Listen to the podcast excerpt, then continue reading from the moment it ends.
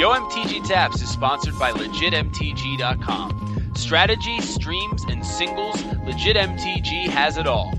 Oh yeah, now us. So check us out every Friday on LegitMTG.com and stop back every weekday for more great Magic the Gathering content and product.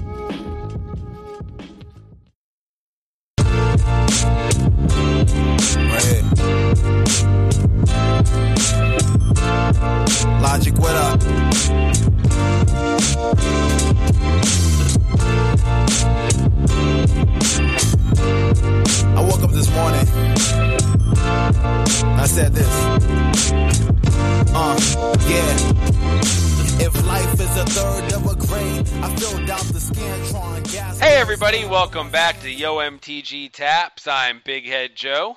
And I'm Stephen Marshall. Back at last. Back from your, what I call it, your world tour of woe. This is more of a North American tour.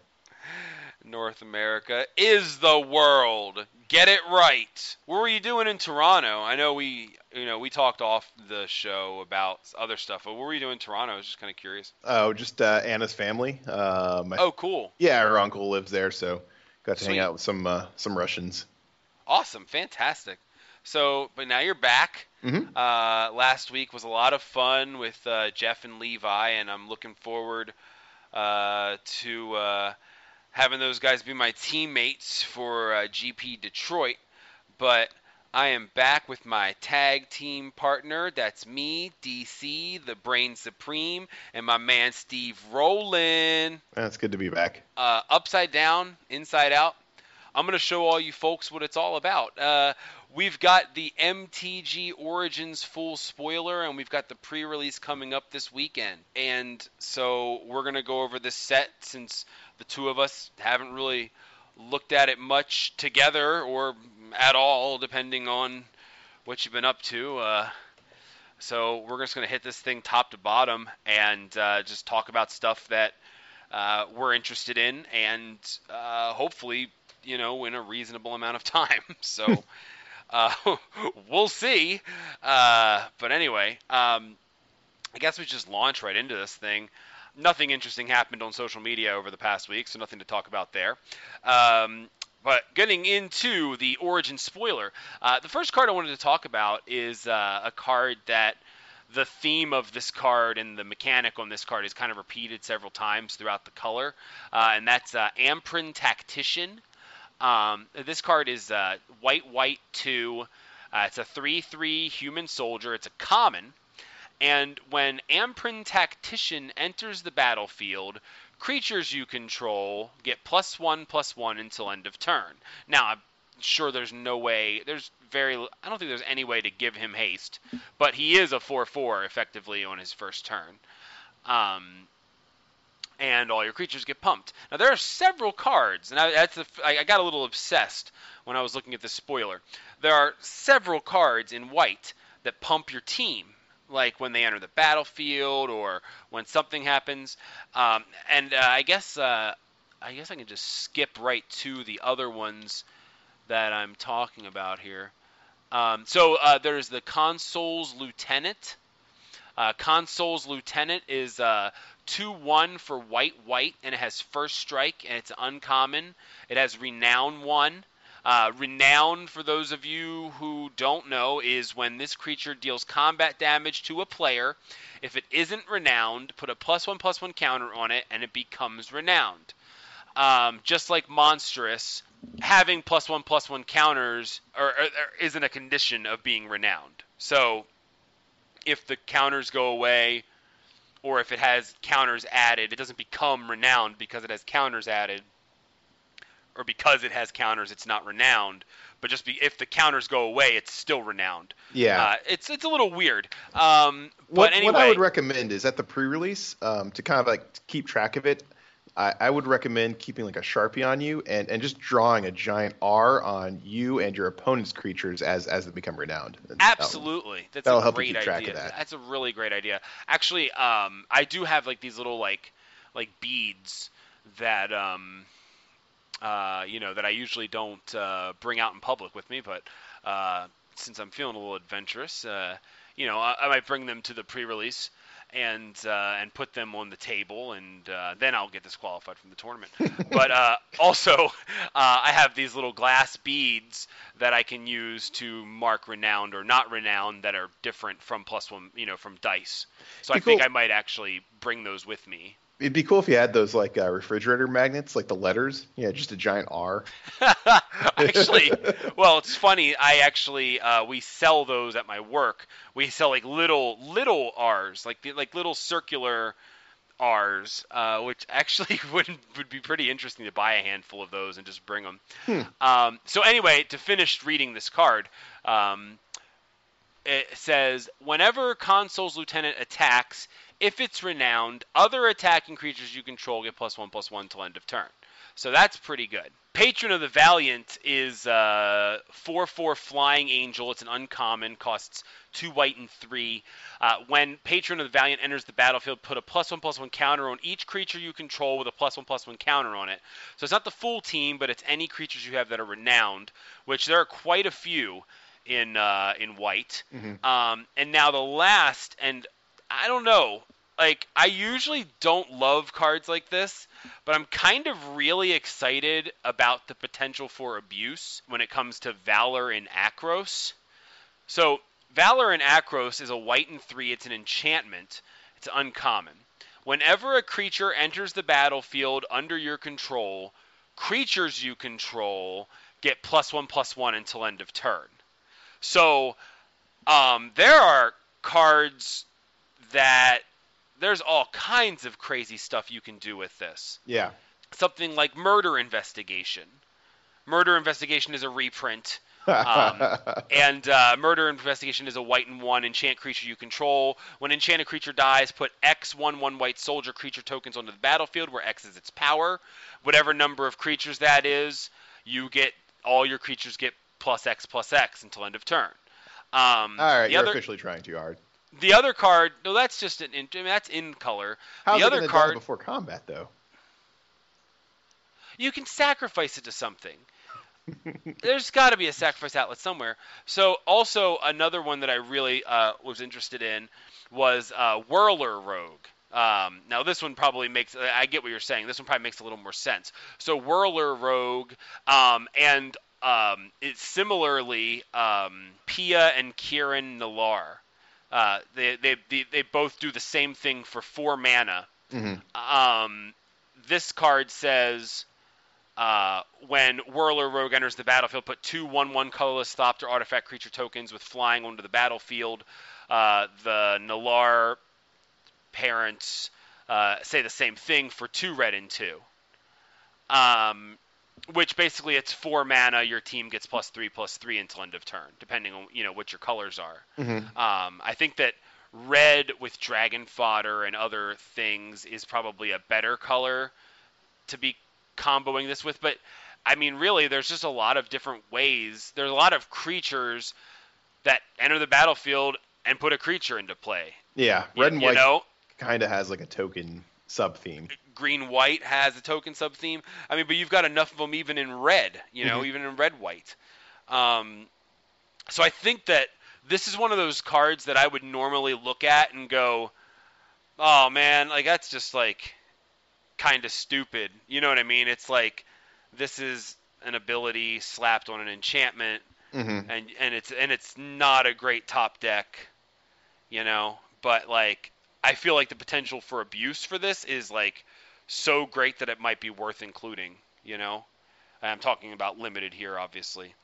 Uh, but that, that that that ability. So there's a lot of there's a, okay. So my point is there are a lot of things in white that pump your team. Um, and now it's about you know finding ways to abuse that either through things that create tokens like your dragon fodder reprint or your elves and uh, stuff like that. Um, what do you think about that stuff?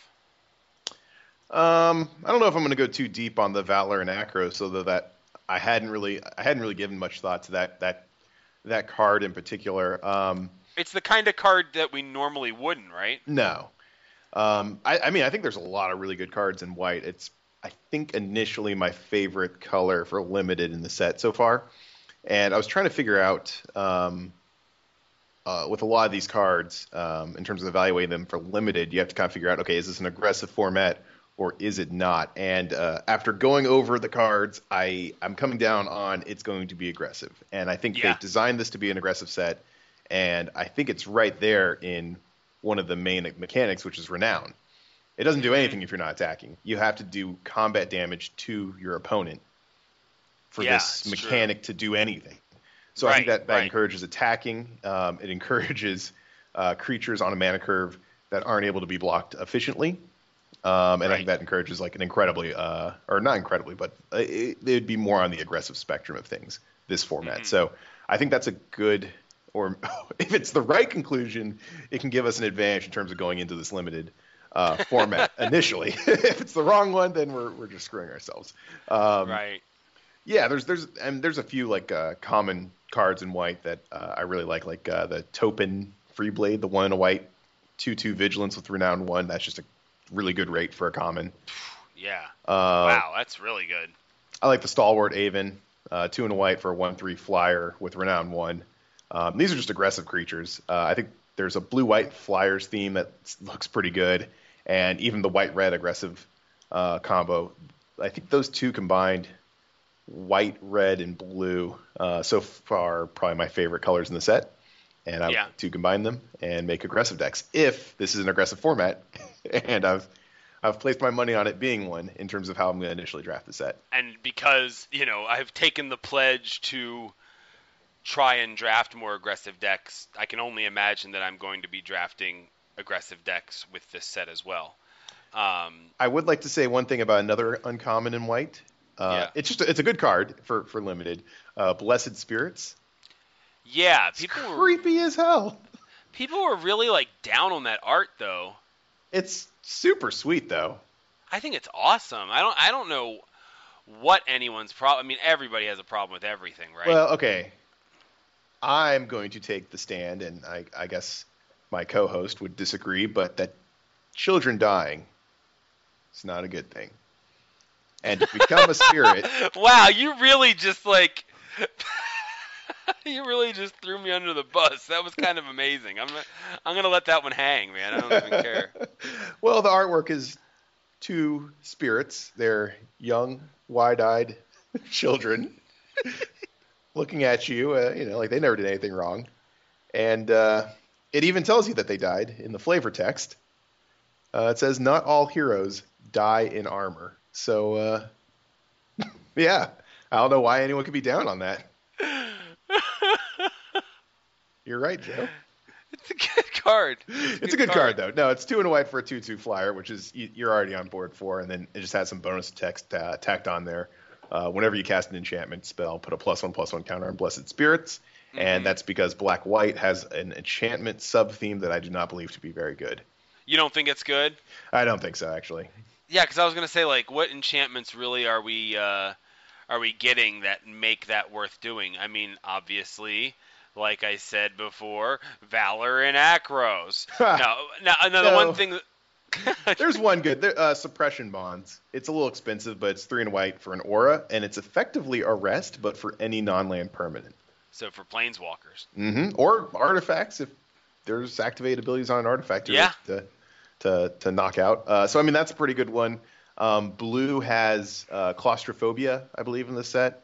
Mm-hmm. Um, uh, some of the other ones, um, a lot of the other uh, enchantments they put in here, they kind of learned their lesson from Theros.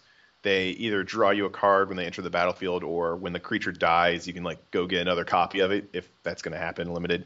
So Right. a lot, a lot of the auras try to give you some value. Yeah, If- I do. I do rather love Knightly Valor. Yeah. Um, at least in sealed. Uh, it's it's expensive and it's a blowout if it. Uh, if- oh god, that get- doesn't you know. resolve your Yeah, world of hurt. yeah, but uh, but yeah, I mean it's it's just a great card. Um, No, there are, there's some decent enchantments in here. I just don't like black very much. I think is the issue. yeah. So why is that? Like, like, you want to do you want to skip ahead real quick and look at some stuff in black and Sure. I was just looking at. Um, so if I think this is an aggressive format, and again, this could all be completely wrong. Um, I was just like looking at the comments, and there wasn't really anything that I was in love with. It's a lot of combat tricks like dark dabbling, which regenerates a creature, draws a card. That's I got maybe that's okay. I'm not sure. Um, Eyeblight Assassin is not very good. Like I, I was having a real trouble actually figuring out what my favorite common in black is because there's not. Um, Infernal Scarring seems okay. It's the uh, it's one in a black for an aura. Uh, enchanted creature gets plus two plus zero and has when this creature dies draw a card. Oh, that's very good. Yeah. That's Um, very good. they just don't have a lot of like really good creatures that I'm interested in. Uh, well, your favorite creature is uh, Fleshbag Marauder, uh, specifically because of the new artwork, right? oh god, it's so horrible. It really is Like if terrible like artwork. if I got that art back and I'm Wizards, I'm like, mm, hmm, maybe Like just- if if it were an episode of Rick and Morty, Hmm. like it would be great artwork. But what is that? I thought that had to be like some sort of older art that I just was never aware of for Fleshbag No. Marauder from like You're- beta or something. nah, the original Fleshbag was sweet. Man. Yeah, I know. They did not need to mess with that. No, they didn't. Um, there's not a lot of like common creatures that I really like in black. Uh, is the problem. Um, they do have Reave Soul, which is one of black sorcery. You start destroy target creature with power three or less. Which obviously, if this is an aggressive format, that's very good. Mhm. Um, like I was gonna say, Read the Bones is a really good common, but not really. If this is an aggressive format, you don't want to lose two life and not affect the board. Um, Shambling Ghoul I liked, which is just it's one in a black for a two three, but it enters the battlefield tapped. That's pretty good. But other than that, there's not really. what about Touch of Moonglove See, I saw that, and I as a combat trick? I mean, that seems really good. it seems it, it's aggressive. Um, it doesn't pump the toughness, which is what I really liked about uh, Coat with Venom. Uh huh. Um, I like that added bonus though of if the creature dies, the the controller loses two life. mhm. I like that. Oh, that's pretty good. Because Yeah, if they no, like- if they go to double block, Yeah. you get them both. They lose four life. That's actually or, kind of interesting. Or if they, you know, go to team block or something like. oh yeah, like they, they think they're being conservative because they're like, well, what could go wrong? Like you make like you know like like you're dead, Ah, you're yeah. dead to the crackback, but you just like sw- you just swing with one creature. It's like, well, what have I got to lose? You know? And they're like, ha, team block. And then you touch a Touch a Moonglove. moon glove and kill them. Yeah, Wow. Kill four of their creatures. They take eight. Yeah, mean- that's amazing. Oh God. that that is the absolute upside scenario for touch of Moonglove. But Yes, it is. What's Um, the worst that could happen? You know, like yeah. Um, uh, undead servant seems really good though. I mean, it's common. Um, and I mean, obviously, want obviously, to work to make that happen. well, better in multiples, obviously, and like you know, I think it actually has more of a chance against. I, we should probably read it first. It's uh, Undead Servant is three and a black for a zombie creature. It's a three-two, and when Undead Servant enters the battlefield, put a two-two black zombie creature token onto the battlefield for each card named Undead Servant in your graveyard. I really want to draft it. Yeah, I- see, I, that's what I do like about Origins is there's some there's some cards like that where you'll get them all in that one draft and it'll be a story. right. I want to draft. Is there is there other than the Jace? Is there a um a looter? Um, not really. There's some sacrifice effects in black. Um, or some self mill or something? Is there uh, like or any of Returned Centaur uh, will self mill, and blue has some self mill. and screeching Skaab? Yeah. Oh, Yeah. screeching. Yeah. There you go. Self. There is some self mill. Oh man, drafting the drafting the blue black self mill with that as a finisher. Now there's a similar card in white um, called Cleric of the Forward Order, and this is not bad. Just a one one one one in a Oh, I white like- two two. I like this a lot. And so now, what you need to understand though is you don't just gain two life when you cast once you. Uh, yeah. So the first one. Yeah. So for, uh, uh, the thing is, I didn't I didn't think the first one got you anything, kind of like Servant of the Undead. But this one says when Cleric of the Forward Order enters the battlefield, you gain two life for each creature you control named Cleric of the Forward Order. So the first one is you get it enters the battlefield, you gain two life. The second one, you gain four life. Right. Yeah, I didn't I didn't realize it scaled like that. That's really yeah. cool. Oh yeah. Oh And that- yeah. And that's a common. And I like that a lot more because you don't have to get in the graveyard and then have another one on the battlefield somehow. Um, Yeah, I just like white white a lot in this set. I think. hmm Yeah. Now, um, I didn't look at your at your Planeswalker uh, rankings, but I ranked mine. Mm-hmm. Um, I'm gonna read mine first. All right. Yeah, yeah. We should probably get this out of the way early since uh, I guess these are like the money cards or the focus of the set. Yeah, yeah. So my rankings of the Planeswalkers in order from I guess I'll go worst to first. Sure. Uh, my worst is Chandra. Uh, number four, I have Nissa. Number three, I have Gideon. Number two, Liliana. And number one, I have Jace. Jace Um, first. Huh? I have Jace's first. Yes, that's correct. So, uh, what were yours? You think Jace is the best of these? I think Jace is the best of these. Yes, I do. Now, what was yours? Oh, oh, oh, care to elaborate? Uh, I'm going to hear your list first, and then I will elaborate. All right. Sadly, Chandra's the worst. Uh, Yeah, it is unfortunate. Just because I, I mean, I'm, I'm not really interested in her flip side, unless there's like an aggressive burn deck, and then yeah, probably. So she might. I mean, these these these all have the potential to see play, but yeah, she's the she's the worst. Um, I'm gonna put Jace as second worst. Um, I think he'll he could still see play, uh, especially with um, um, Treasure Cruise and some other stuff in the format. Um, and it's kind of a creature card that can go into control decks, and it's a nice target for um, Ojutai's command and all, that- all, all that other good stuff.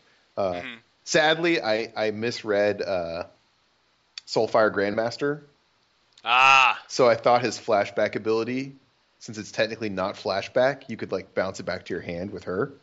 mm, But no, you can't do that. It's it's if you cast it from your hand. On I field. see. Um, I put Liliana next, Okay. although I think she'll see play before Kytheon or Gideon. Uh huh. Um, although I think Gideon in the absolute might be the most powerful, or at least second most powerful. Um, two ones just aren't super amazing right now. I mean, that could change. They just need new decks. But I could see Liliana getting played today. So- Yeah. What was that interaction that uh, you put in the show notes? That who who who had talked about? Oh yeah, card? so Sam Black and, uh, was talking about like in an Abzan um, company deck. So you turn one Viscera Seer, turn two Voice of Resurgence, turn three Liliana, and then use Viscera Seer to sack your Voice of Resurgence. Get a Voice of Resurgence token. Liliana flips. You get a two-two zombie token.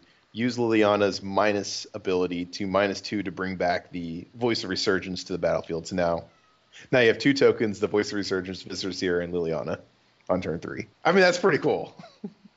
yeah, that's that's kind of unreal. Um, Oh, and So- uh, and number one, uh, Nissa, easy. So you number two Gideon and number one Nissa. That's really funny. So our lists are fairly similar, except that I have Jace as the best and you have Nissa as the best, and we have both of those as our second worst. We have one obvious disagreement. So let's let's let's let's let's break this down and figure out why we disagree so strongly on these two particular cards. Sure. I think the other ones we all kind of agree. Liliana and Gideon are pretty damn powerful. Chandra sucks.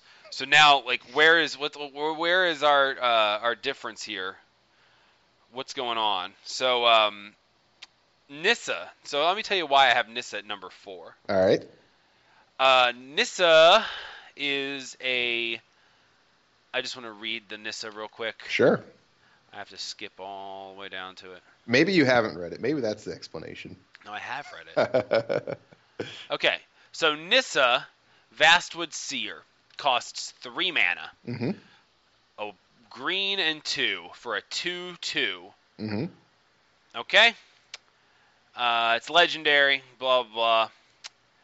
When Nissa Vastwood Seer enters the battlefield, you may search your library for a basic forest card, reveal it, put it into your hand, then shuffle your library. Bam. Okay. Two for okay, one. So, all right, so you got a forest. Whenever a land enters the battlefield, this so this is turn three if you've hit all your land drops, mm-hmm. right? Sure. And you draw and you get a land to play on turn four. Whenever a land enters the battlefield under your control, if you control seven or more lands, that's including the land that enters the battlefield, obviously. Mm-hmm. So that's turn seven. exile Nissa, then return her to the battlefield transformed under her owner's, owner's control. Yep. So so that is that is if you okay. Okay, so so I can see how this could be better if you don't just run it out on turn 3. it's fine. But turn still three. but why? Borderland Ranger. I mean, it's a 2-2. It's just a it's just a 2 Is Borderland Ranger in the set? No, but it, I I played Borderland Ranger in standard. But anyway, so so this is a 2-2. Mhm. Yeah, Okay, all right. So a 2-2 that gets you a forest. Okay, I can see why that's good. Yeah, you make your land drops. It draws you a card when it enters the battlefield. None of the rest of these guys do that. Okay, but I mean, you got to have seven lands. So the, le- the the earliest you're going to get Nissa without any mana ramp or without any actual land ramp. You know what I Mhm. mean? Rampant growth style effects. Sure. You're going to flip her on turn seven. Yep. So then on turn seven, you get Nissa Sage Animist. Starts with three loyalty, plus one. Reveal the top card of your library. If it's a land card, put it onto the battlefield. Otherwise, put it into your hand. That's fantastic, and the So- best plus one of any of the car. Uh, Right on on turn guys. on turn seven. Sure. If this was if this card was Nissa Sage Animist and it was two and a green, Planeswalker Nissa, They could not possibly plus- cost it that. But I'm just saying, like, for this card on turn seven, I'm not impressed with that ability. Like, I don't care. I don't think this is a great card. And then minus two, put a legendary 4-4 green elemental creature token named uh, I, I, Ashaya the Awoken World onto the battlefield. Now, I do like that a lot better than making a land into a creature because nothing scares me more than making my lands into creatures. hmm Um, so that's uh, so that's it, and then minus seven, untap up to six target lands. They become six six elemental creatures. Are still lands, uh, and that's four turns after you've flipped Nissa. Probably so that's like turn eleven. You could do the ultimate if you wanted. Yeah, and it So- probably wins the but- game. Okay, yeah, but so so my point is why, why why this card? Like Sure. Uh, let me break it down to you. okay, All right. So, uh, can we agree that uh, on turn three it's a good card? Borderland Ranger is a good card. Yep. It's a two-two. Draws you a card. You get to hit your land drop, so you know Sure, you're going to at least get to get your four drops. That's fine. And what what happens if you have five and six drops in your in your deck? You get to play them on turns five and six because this card does not actually ramp you. It, just it does not. Land. But yeah, what if you need you want to hit your lands though, but you also want to draw creatures, so you want to be able to cast your cards, right? Right? Thins your deck a little. That's that's pretty marginal. Um, but uh, you know what happens when you draw your Borderland Ranger on turn seven? It kind of sucks. Kind of sucks. What happens if you top deck Nissa? It's way better. It's kind of awesome. Okay, yeah, I can see that. So but it's so it's a three drop, draws you a card no matter what, and is good in the late game, and in the late game becomes a planeswalker they would never cost at three mana. So so but is it worth? But is it worth seven mana? it's Would you pay se- Would you pay seven mana I for the for the Planeswalker? I would no no obviously because you can get Ugin. No, you get Ugin for eight. You get Karn for seven. This isn't Karn. Right. Um, that, but that's, that's it doesn't that- cost seven though. I know, but that's my problem with the card is that like it's I mean the card is you know it's just fine on its own and especially if you're you know already especially like say in standard you're already playing an elf deck Mhm. this is an elf Oh yeah. there might be ways to pump elves I Sure. actually don't know um so yeah I mean this is a fine card Borderland Ranger is a good card There's- I like Borderland Ranger almost not a single irrelevant word of text on her uh, rule box. and it only costs Sure. you three mana. sure okay I think it's the slam dunk best card in the set, easy. That's interesting. I, I mean, I definitely don't, but I can see why it's good because Borderland Ranger's good. But like Borderland Ranger wouldn't be a mythic rare, but Borderland Ranger doesn't flip into a Planeswalker. But I feel like the Planeswalker that this flips into is just is is is decent at best. De- Like I don't I don't think it's that great. It- have you read the rest of the planeswalkers that these creatures flip into? Like Yes, this I've- actively wins you the game. Yeah, I, I read the Jace, and I like the Jace. What's- So now tell okay, me why. Now, now, now. Okay, I've I've spoken my piece. You've spoken yours I, I have one more thing about Nissa though. Please, Because please. you're like, it doesn't cost seven, so what's the point? But if it's turn seven, or turn six, I guess. No, I guess turn seven if you want to flip it. Let's say it's turn seven, you top deck Nissa, assuming no ramp, no land ramp. Um, you player, you get the land, and now you have four extra mana. Well, gee, now you're just sitting around four extra mana. If only you could draw a card and then have mana to cast it. Oh my God, she does that. That's why it doesn't cost seven mana. Like it's better Mhm. than costing seven mana, yeah. Okay, I can even see on turn that. seven. I can see. Well, on turn seven, you actually have to play the land, or you have to. Yeah. Yeah, you play the land. Yeah. Yeah, yeah, and So then you flip it. Yeah. It drew you a card, and you have a t- and and you have a planeswalker that then draws you another card It basically draws you two cards. Okay. as yeah, soon okay. as it comes into play, and then you have a planeswalker with four loyalty, and it's better. I Than can draw- see- It's better than drawing you a card Okay, I can see that being pretty good. because if it's a land, it just goes directly onto the battlefield, even if you already played one. That's better than drawing a card, like marginally. Okay. So, So now, what's what's your what's your problem with Jace?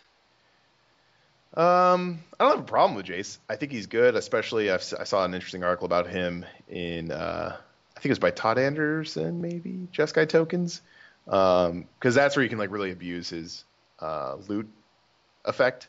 I think he's fine. I just don't know. I think Merfolk Looter is a lot less playable as a creature than Borderland Ranger, especially as an elf, which seems to be a relevant um, creature type in this upcoming standard. Sure. Well, I'm I'm okay, and and, and I, I am less interested. This is just like with with uh, with uh, Nissa range Nissa Land Ranger. I'm like more interested in uh, her creature side than her planeswalker side. Um, I think she's a good Borderland Ranger, but I don't think she's a great planeswalker. Whereas I think Jace is kind of a you know borderline good c- creature Mm-hmm. That flips into a really good planeswalker. Now, the one thing I want to say about Jace is that Jace doesn't require like instants or sorceries. No. It just says draw a card then discard a card. If there are five or more cards in your graveyard, exile Jace and return him to the battlefield transformed. So you can play this on turn two after fetching twice, right? Sure. Um, I turn three, maybe not, you know, or maybe you, you know, maybe turn three, you fetch again. I'm just, you know, I'm kind of magical Christmas landing Mhm. this, and then you have dissolve mana up. You counter whatever spell they cast. That's four, and then you activate this, or well, yeah, well that actually, yeah, I don't know. So anyway, you can get this to flip as a planeswalker way way earlier. Sure. I, Um, under ideal circumstances, I mean, more likely this is like a turn four, turn five flip. But I think that this is this is doing like I mean, and yeah, so is Nissa, but this is kind of just playing into Blue's plan, which is like, you know, first couple turns, you got some fetch lands going, you're getting your mana set up, you're countering some spells, uh, you know, you're doing those sort of things, and then this adds cards to your to your to your graveyard. Um, I think you get this turn. I think you can get this flipped on turn four pretty reliably if you play it on turn two. I can see it getting flipped on turn four pretty reliably. Um, Mm. once you flip That- it, That's still pretty hard because uh, you, you need multiple fetch lands and a few instants and sorceries, which isn't impossible. well, that, that's two activation. I mean, all you need is three total. Oh, that's true. Yeah, because you're Things. activating them. Yeah. You're activating it, adding cards to the graveyard. That's the thing. Yeah, if, if yeah, because I, I was even thinking of it wrong when I was explaining it earlier. You know, so basically, like you have a fetch land, two spells. You flip this on turn four, right?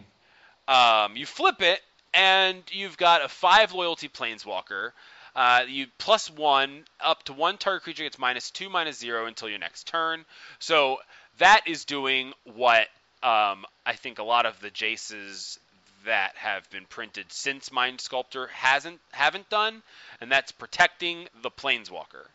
So it, minus two, minus zero is a really kind of a you know you wouldn't play that card No. in your deck, you know. But then what that does is that gets your your loyalty up to six and sets you up for two activations of the minus three, which is where I really think this card shines.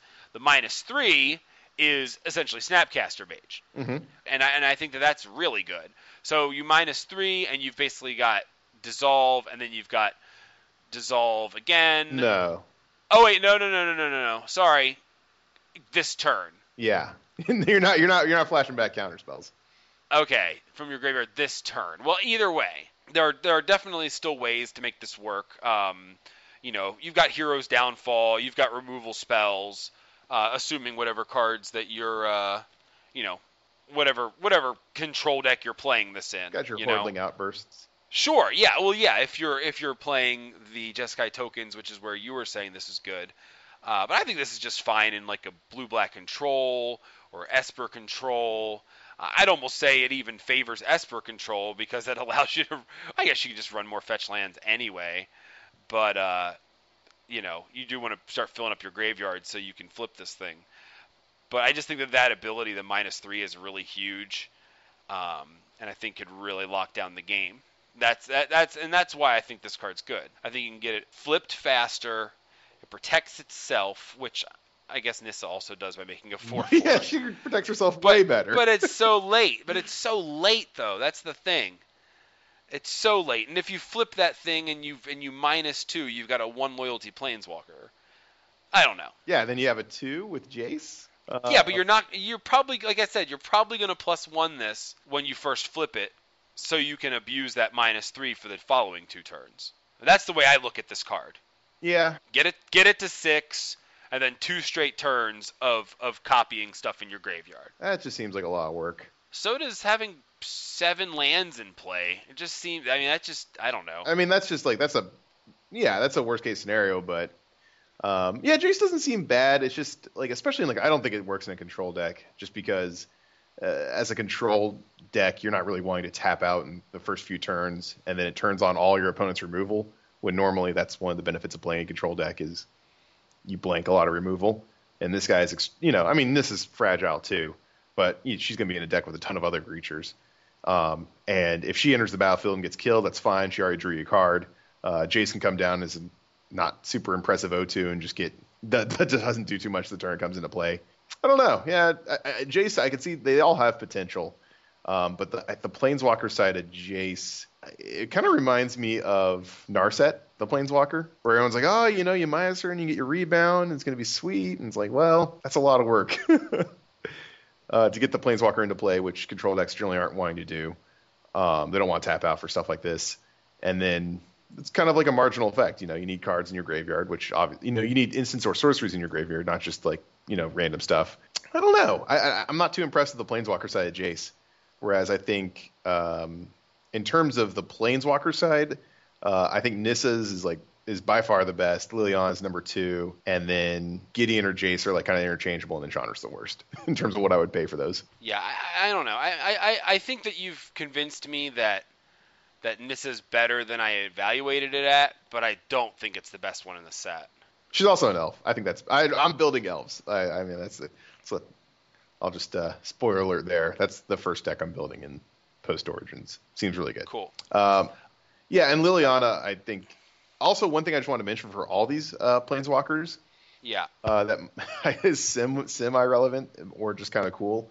Um, probably more relevant for Liliana is that if you whip them back, and you somehow and they'll have haste, and you trigger their um, whatever the condition is to like uh, make them planeswalkers, uh, you get to keep the planeswalker. It doesn't just exile the creature because you've already because they exile to transform. They exile to transform. Yeah, that is Yes. so cool. Yeah, so I mean it's probably not going to come up that often, but if you can do it, Uh, yeah, five five color walkers with whip, man. Do it. Do it. Five color whip walkers. I mean, I think honestly, like a green black uh, whip or um, collected company deck, you could. I mean, you could. You could. I could definitely see that scene play. Both. Just five color with four whip, four collected company, and just All these guys yeah. and Heroes Podium.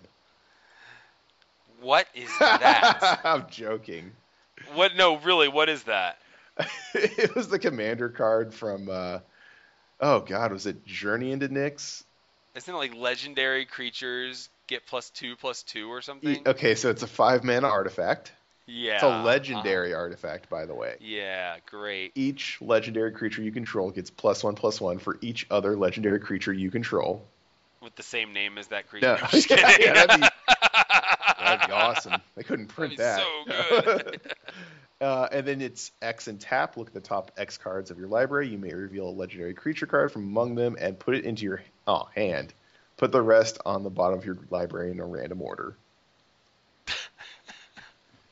that card So you get Hero's Podium. Uh, you get the Hero's Blade. uh, you just, I mean, just five color, five color heroes. Five color legendary planeswalker heroes.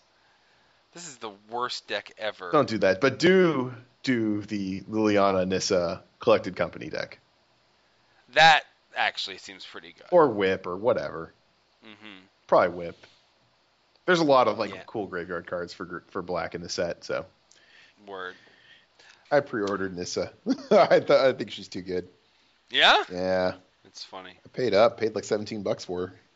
Wow. You think she's that good, huh? Oh yeah. I am pre-order anything because I'm not playing standard.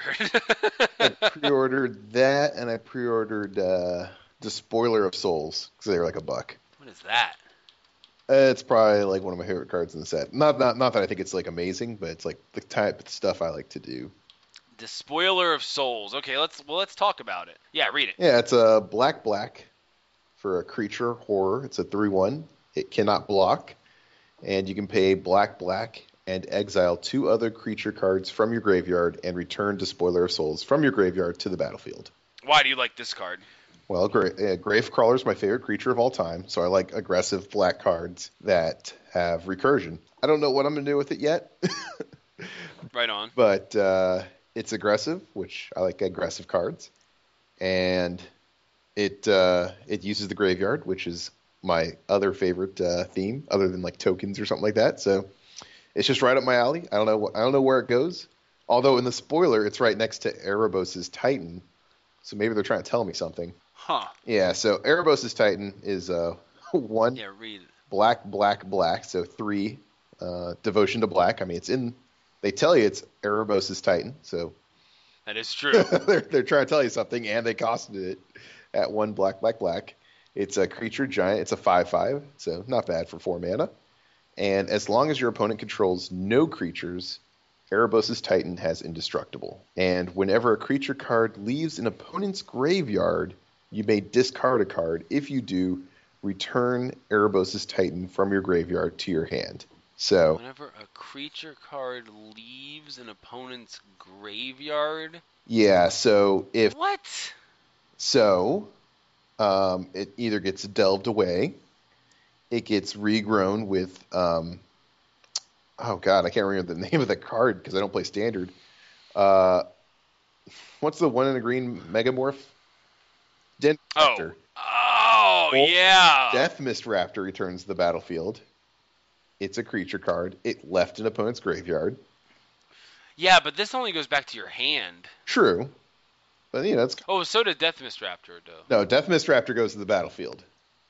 Oh, yeah, you're right. Creatures on that. Oh, no, Den Protector puts stuff on into your hand. Mm-hmm. Yeah, so there's yeah. multiple different ways to like trigger this, or if you want to uh, go down that route, you can. Um, oh boy, you can tell we don't play much standard. It's it's one of the gods, the green black god, Uh huh, Pharika. Pharika. Yeah, you can Pharika one of their creatures. That's true. Yeah, this with Pharika could be very good. I don't know. I uh This this card's also really good pals with another black card. Um, well, it's already pals with the whole Black Devotion gang. Because people are talking about it as kind of like a desecration demon replacement. huh. Um, and Despoiler of Souls isn't too bad. It helps you be, a, um, you know, that's got two black pips in it. It's it's recursive. It's not quite uh, Pack Rat, but you know they're they're giving us analogs. Uh, hmm but uh, Titan seems to be pretty good with uh, Languish. which is another black card. Whoa, you're right. Yeah, I, mean, I guess anything with five toughness or greater is good with languish. Like I don't know, siege rhino. True, but this one, uh, you know, if you wipe your opponent's board, then this guy becomes indestructible. So you get to turn on that clause. That is pretty good. I like that clause. It says something like the reminder text is like destroy effects don't affect this, and Ugin doesn't care about this. so yeah, I mean, you you could like recobble together like a mono black devotion strategy, maybe. I don't know. um, I'm probably not going to initially try it, but it looks like there's there's a lot of cards that really help that strategy right now in the set. We're already back. We're is, it time again? Is it time? Is it time? Could Mono Black Control be coming back? We're really back to this again. It's only this is gonna is this gonna be forever? I mean, it, okay, so we had Mono Black Control or just mid range or whatever you want to call it in standard. It was oppressive, right? I just can't like can't we just let it lie? I mean, we had it. We got it back once. It was something we wanted for years and years. Oh, could we do mono black control again? And we got it. We got what we wanted. And then it went away like less than a year ago and we're already back to oh. But they they printed something with Erebos in the title. They're practically They did. They're practically telling you. It's like, hey, go go find that box where you, you threw your mono black devotion deck. open it up. Take out the cards that are still standard legal. Both of them. Gray Merchant and whoever else. and, and and get the gang back together one more time before they rotate. That's basically what this card says in the title. Yeah. And I, I've got and look, I have n- I no problem with just trying to relive past glories one more time. Languish, by the way, kills your gray merchant. Just putting it out there. But uh, that how else are you going to be able to whip it back? I mean, am I wrong? Am I wrong? I'm just I'm not wrong. I'm just saying. Just, you gotta have it in your. You gotta kill it to whip it back. You know. I'm hey, just. Erebos is Titan and Erebos. All you need is one more black pip, and he's alive. It's interesting. I, I, I, again, cool. Anyone who wants to try anything before rotation is cool with me. That's why I like the set. They're giving everyone the chance. Everyone, and and and you've come up with a couple little things. Sure. Right. Uh, a, a few. I mean, a few of the obvious ones. Um, I mean, that's what I really like about this set in particular, especially the rares in it, is that they're they're unique. Uh, they have like you know they're they're interesting. They have a lot of unique abilities that aren't like other cards, uh, either in standard or previously printed. Uh, they seem powerful, but but but very importantly, they're narrow.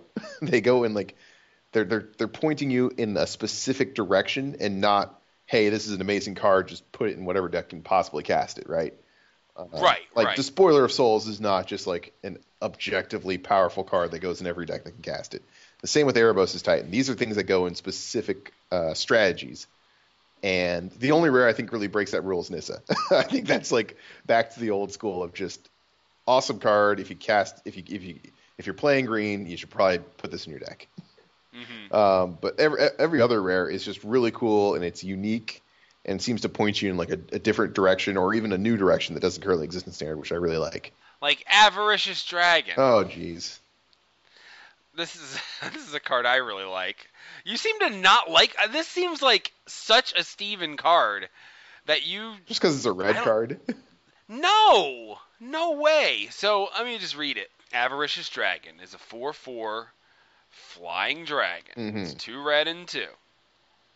At the beginning of your draw step, draw an additional card. At the beginning of your end step, discard your hand. hmm What is your problem with this card? Just if, they had to ruin it all with that last line of text. Yeah, but what's wrong with that last line of text? Discard your hand. Yeah, so what? This thing doesn't so have this is haste. the top of your curve. This- I know, but this is the top of your curve. This doesn't say when it enters the battlefield, draw a card and then discard your hand. No.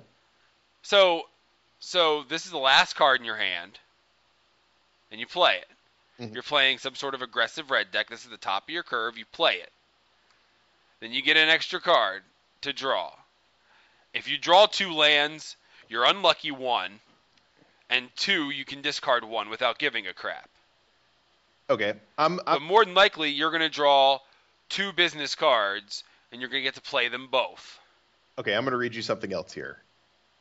Avaricious. Avaricious. It's an adjective having or showing an extreme greed for wealth or material gain. And that is how I would describe anyone attempting to pre-sell this card for the five dollars it's going for currently, or the ten dollars it initially started at. That's insane. This is only five dollars. Don't.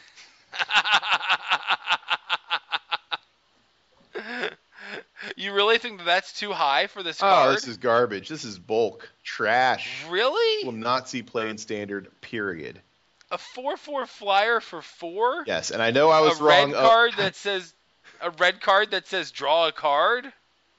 Like a red card that has a, a four-four flyer with a with a one-sided howling mine attached to it. mhm. with a minimal downside if your curve is low enough. Oh, if yeah. your curve is look, if you draw two avaricious dragons off of your off of your trigger, that's your fault. This is this You is, built your deck wrong. this is no Thunderbreak Regent, and I wasn't a fan of that to begin with. Although I was dead wrong about it. Maybe this will be another four-four dragon for four that I'm wrong about, but I don't think. I think this is really good. And it combos well with Thunderbreak Regent. Hmm. How many four drops are you going to run in a All of them. You're gonna run every single four. You're gonna do mono four drops. So you can like then you have four drops that benefit from how many cards are in your graveyard because you draw that extra card and you're gonna have to discard one of the two cards you draw. True. I mean, No. but it's not, you know, it's a good thing this thing doesn't have haste. And, I mean, it's a good thing Wizards wouldn't print a sorcery, let's say, that deals four damage to target creature or player. That would just kill this thing before you got a, a chance to draw a card or attack with it. That would be bad. That- That would be bad. Why is there a card that does that already? well, there's a exquisite firecraft that's also in the set. It's one red red for a sorcery, and Oh, no. exquisite firecraft deals four damage to target creature or player. So you know, if a creature were to have four toughness, this sorcery would kill it. But you'd be okay with that because you just discarded your hand, right? yeah, it's fine. Look, the thing is, also, About- mastery. If there are two or more instances of sorceries cards in your graveyard, exquisite firecraft can't be countered by spells or abilities. Awesome. Now this Exquisite that's Firecraft- card I like. That's a good card. No, it's really good. Exquisite Firecraft is really good. I mean, like, Flame Javelin is good, hmm you know, and like Flame Javelin sees fringe modern play. At This when Huh? it was initially being played, people had that in their deck. now, this, I mean, this is like, I mean, I, I don't, I don't want to compare it to Flames of the Blood Hand because it doesn't have that can't gain life clause attached to it, you know. hmm But like, the uncounterable is super relevant. Oh yeah, absolutely. You know, I mean that's just a like if you need your last burn spell to resolve, this is it. You know, I mean this is good. Um, I, I don't know if this could see modern play, standard play. Absolutely, this is great. It's a great card. I don't. I don't. This I'm doesn't trying- see modern play. Okay, I mean I'm just thinking of it in terms of compared to Flame Javelin. Uh, it's it's. I mean, it's it's it's worth consideration. It's not like completely unreasonable. It's in the it's in the ballpark. Yeah, it's like a one of, maybe. Because I mean, javelin's a one of maybe in some like not even in in my list, but some lists run it. You know, hmm so I can see this as a replacement for that card, maybe in the decks that decide they need that card. Yeah. Uh, I just don't see avaricious dragon seeing any standard play. Period. And you, but you Nice. do. Mm, I strongly disagree with that statement. All right. I'm gonna have to write this somewhere in the notes. Strongly disagree with that statement. Okay. We'll we'll disagree on this. Yeah, yeah. I think that card definitely sees play. Joe says yay. Steven says nay. Bold and a different font color so we can find it later. I, I must say I really like red for limited. I know we're like kind of going back and forth on all this stuff. I don't care about that. Uh, yeah, it doesn't matter. Yeah, so I, I think it's really cool that they actually get like red does not generally get common flyers, um, Mhm. but you there's a lot of um, thopter thopter makers, I guess. So like there's uh Yeah. there's Ghirapur Gearcrafter. He's a common two and a red for a two one, and when he enters the battlefield, you put a one one colorless Thopter artifact creature token with flying onto the battlefield. So he's essentially um, oh god, that card from uh, Fate Reforged, Yeah. two and a white, Yeah, the two and a white that you like the best almost always. Yeah, Yeah, you the- never put a plus one plus one counter yeah the it. best white common Yeah. But- Sand step outcast. something. Yeah. That thing. yeah, but this one red gets it, which is kind of crazy. Yeah, yeah, no, that's that is really interesting. It's that's a strange color for that. But now there's actually something because red's got flyers, hmm It it it normally gets like dragons. Dragons and stuff, right? Now here is something that's just blowing my freaking mind is Skyraker Giant. Skyraker Giant is a 4-3 for 2 red and 2. It's a giant, it's an uncommon and it has one word of ability text and that is reach. Mhm. It is a red creature with reach. That is weird. I have not seen that I- before. Don't know if I've ever seen that before. Like, that's incredible. it, I love this. I love this so much. I mean, like, like we were playing the four three for four gob uh, Cyclops guy that had no abilities. Mhm. This has reach. Sure. This is so good. This is such a good card. Ooh, Smash to Smithereens getting a reprint. Uh huh. Oh, you didn't see that? Yeah, that's no joke, man. That's in standard. Like I'm only think like I can't even think of this set like outside of standard. That's in standard. Smash to Smithereens is in standard. Does that mean we're gonna have an artifact set coming up? Mm, I don't know if that's the case. I think A lot of this is pointing to it, though. I think this is a perfectly fine limited card. I mean, there's a there's two colors that have Oh, like an artifact sub theme. That's true. There's just gonna be Thopters Yeah. laying around. You just It's blow 'em up. like, incidental Thopters. Boom. Do you run this main? No, but I, I No, you. I'm not sure. And so that that's one of the things I was looking at was I think you can get away with like one main deck enchantment slash artifact removal card. Although although all the artifacts aren't very good, it's it's really the the enchantments um, because white gets a common enchantment removal card and blue gets one, and there's enough like artifacts running around where it's like not totally dead so that I could I could see it happening. hmm There's not a lot of like naturalized effects in the set though. Is the thing. There's uh there is red rare I do want to talk about. Uh, Pia and Kiran Nalaar. Assuming Yeah. I'm assuming these are Chandra's parents, right? Y- yeah. hmm Uh, so they're it's kind of weird where it's like two creatures are one card. Yes. Really romantic. It's like that Spice Girls song. Oh god. so anyway, there it's two red red for a two two, so four mana. And when Pia and Kiran Nalaar enter the battlefield, put two one one colorless Thopter artifact creature tokens with flying onto the battlefield. I mean that's pretty cool to begin with. And then two in red, sacrifice an artifact, uh, and then they deal two damage to target creature player. So pretty good. Yeah.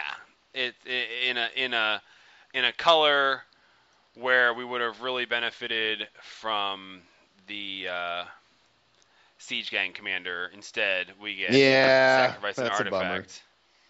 There's- In a set with Goblin Piledriver, we get PN Kiran Nalaar instead of Siege Gang Commander. True. And, and Thanks a lot, Wizards.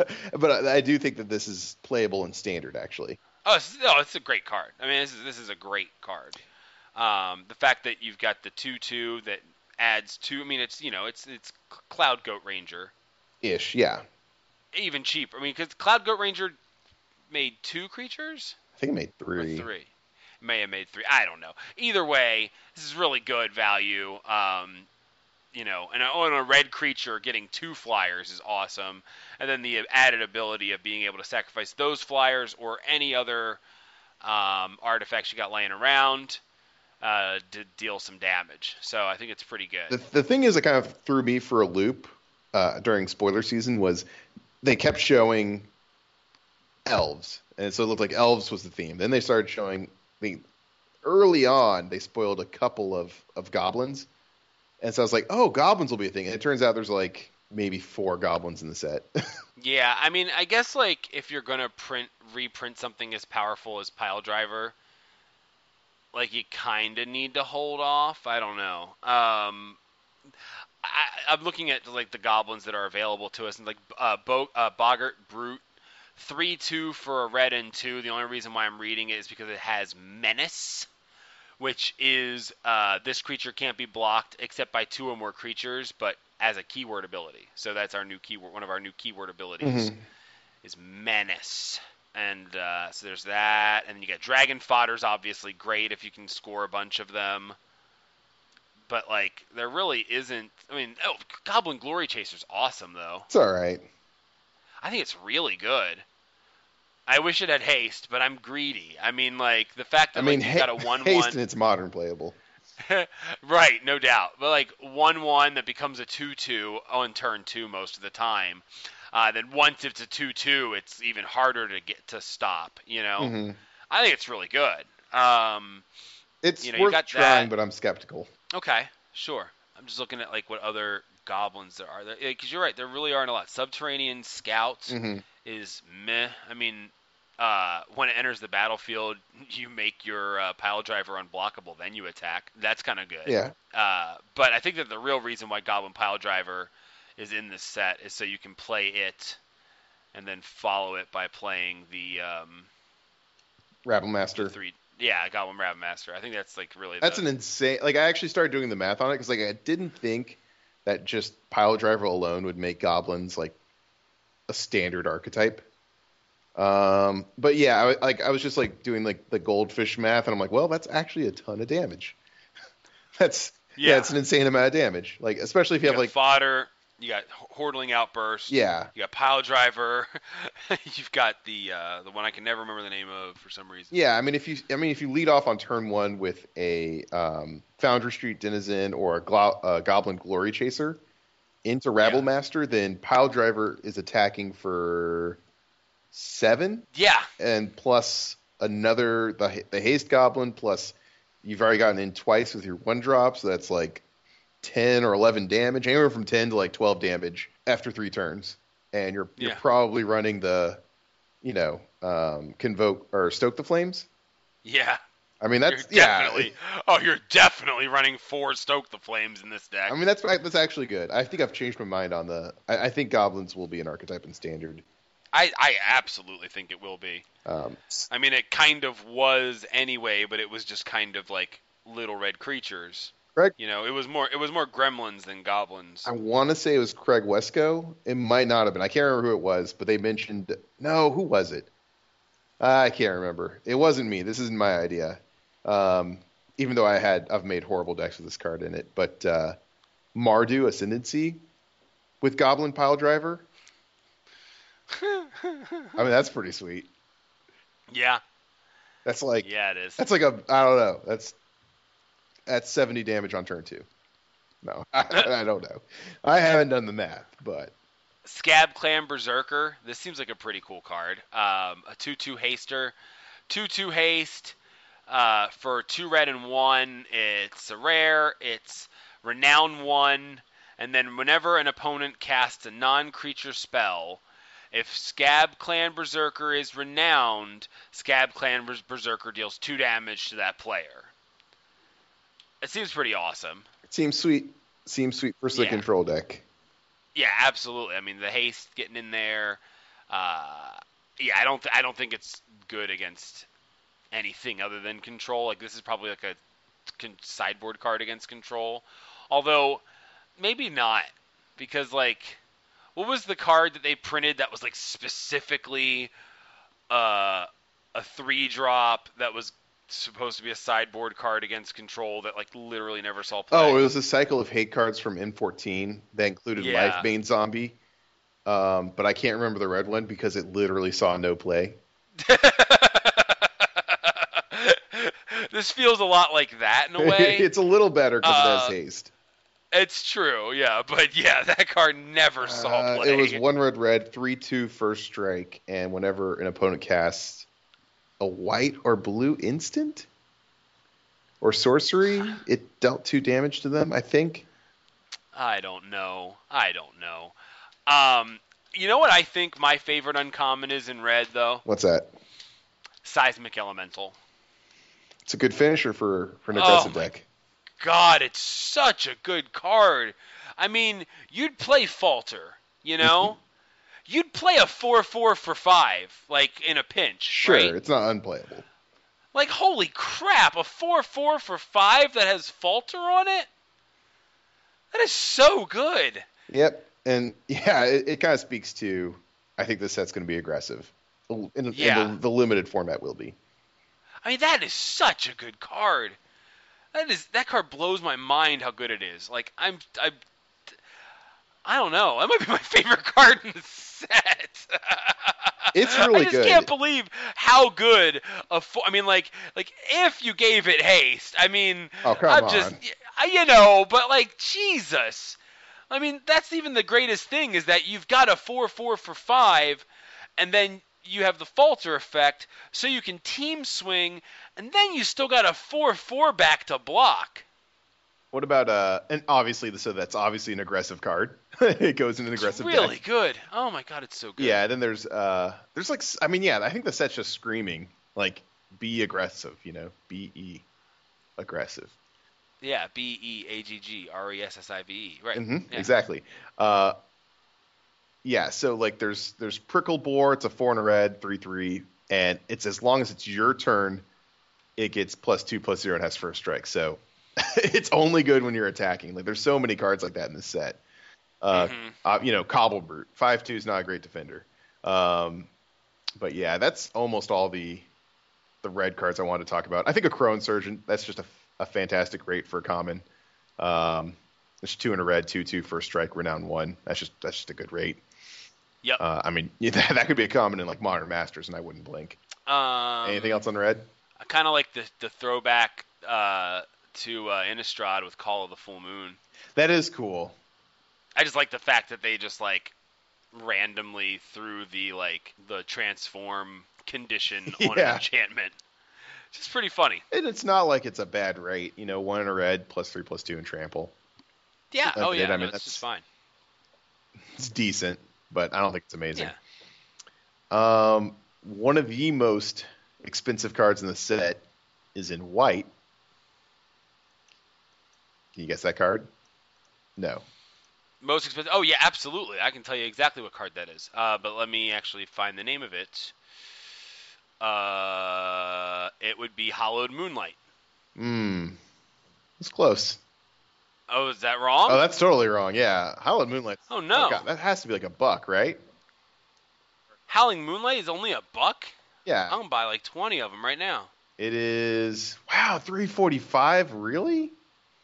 Yeah, dude, it like shuts down so much stuff. It does shut down a lot of stuff, but it shuts down Collected Company. It shuts down Splinter Twin. it, okay, no, it doesn't shut down Splinter Twin But it, it stops turn. the combo. It stops the combo. and it replaces itself. Okay, that's not bad. You know, and you get so basically it says like if this is your last chance to stop the combo, draw two cards and hope you can kill that creature before the next turn. Yeah. Because you draw you draw the card draw for this, and then you draw for your turn. Hopefully you've drawn a removal spell, or you kill them. True. Now this is great against uh, Goryo's Vengeance, sadly, and through the breach. Ah, yep. See, That's why I'm. That's why I'm uh, trying to poo-poo the card. but but this is no. But see, like this is what I was talking about last week. This is the kind of card that they print, and if it's you know used enough, could prevent bans. Hmm. You know what I mean? This is the card that keeps those decks fair, so that those decks can have their fun. one hopes. I, I hope so too. I'm I'm not.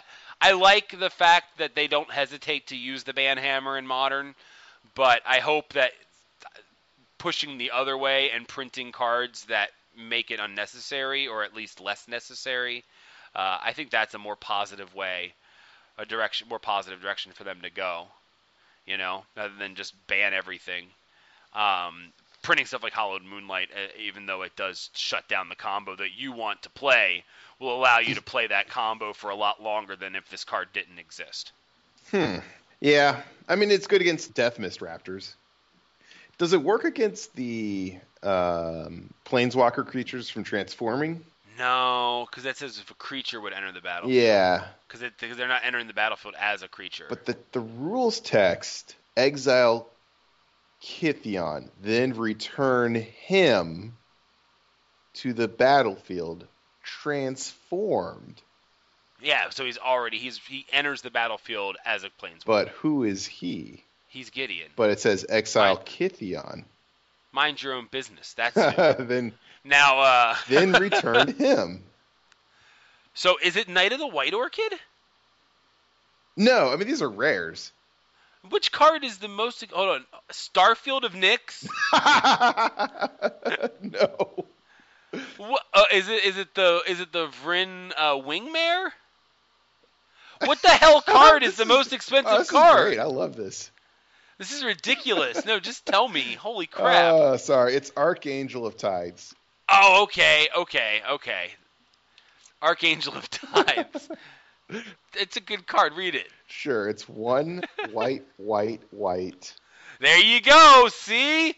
See? hmm Devotion to white. Here we go. Everybody dust off your whatever that creature was that the god that's white that nobody played because it sucked. Here comes white devotion, Archangel of Tithes. Read it. Sure. One white, white, white. Uh, creature angel flying. It's a three-five, so I mean that's a pretty good rate. I think it's a really good rate. Yeah, That five toughness is huge. it's true. It blocks a siege rhino. Um, as long as Archangel of Tithes is untapped, creatures can't attack you or a planeswalker you control unless their controller pays one for each of those creatures. So it's Ghostly Prison. That's very good. Mhm. And then, as long as Archangel of Tithes is attacking, creatures can't block unless their controller pays one for each of those creatures. Yeah, these are the super powerful combination of abilities. Mhm. It's a great you curve uh, Brimaz into this. Mm. It's pretty good, especially with Yeah. vigilance. yeah, I mean it's good, and it's a it's a powerful set of abilities if you get to. The thing I like about this is that it's it works both on defense and offense. Like it Yeah, it's has an- interesting. it has an effect because my initial impression was like, oh, well, you know, brutal Hordechief is pretty sweet if you untap and attack with it, right? Mm-hmm. Because then you get to like just overrun and win the game. But it just never worked because people could. That was a little more fragile though. That had three toughness, whereas this has five, so you can't just lightning strike or stoke the flames or a bunch of other stuff. Right. So this might have a better chance because it's hard to kill, can't roast it, can't do a lot of things to it.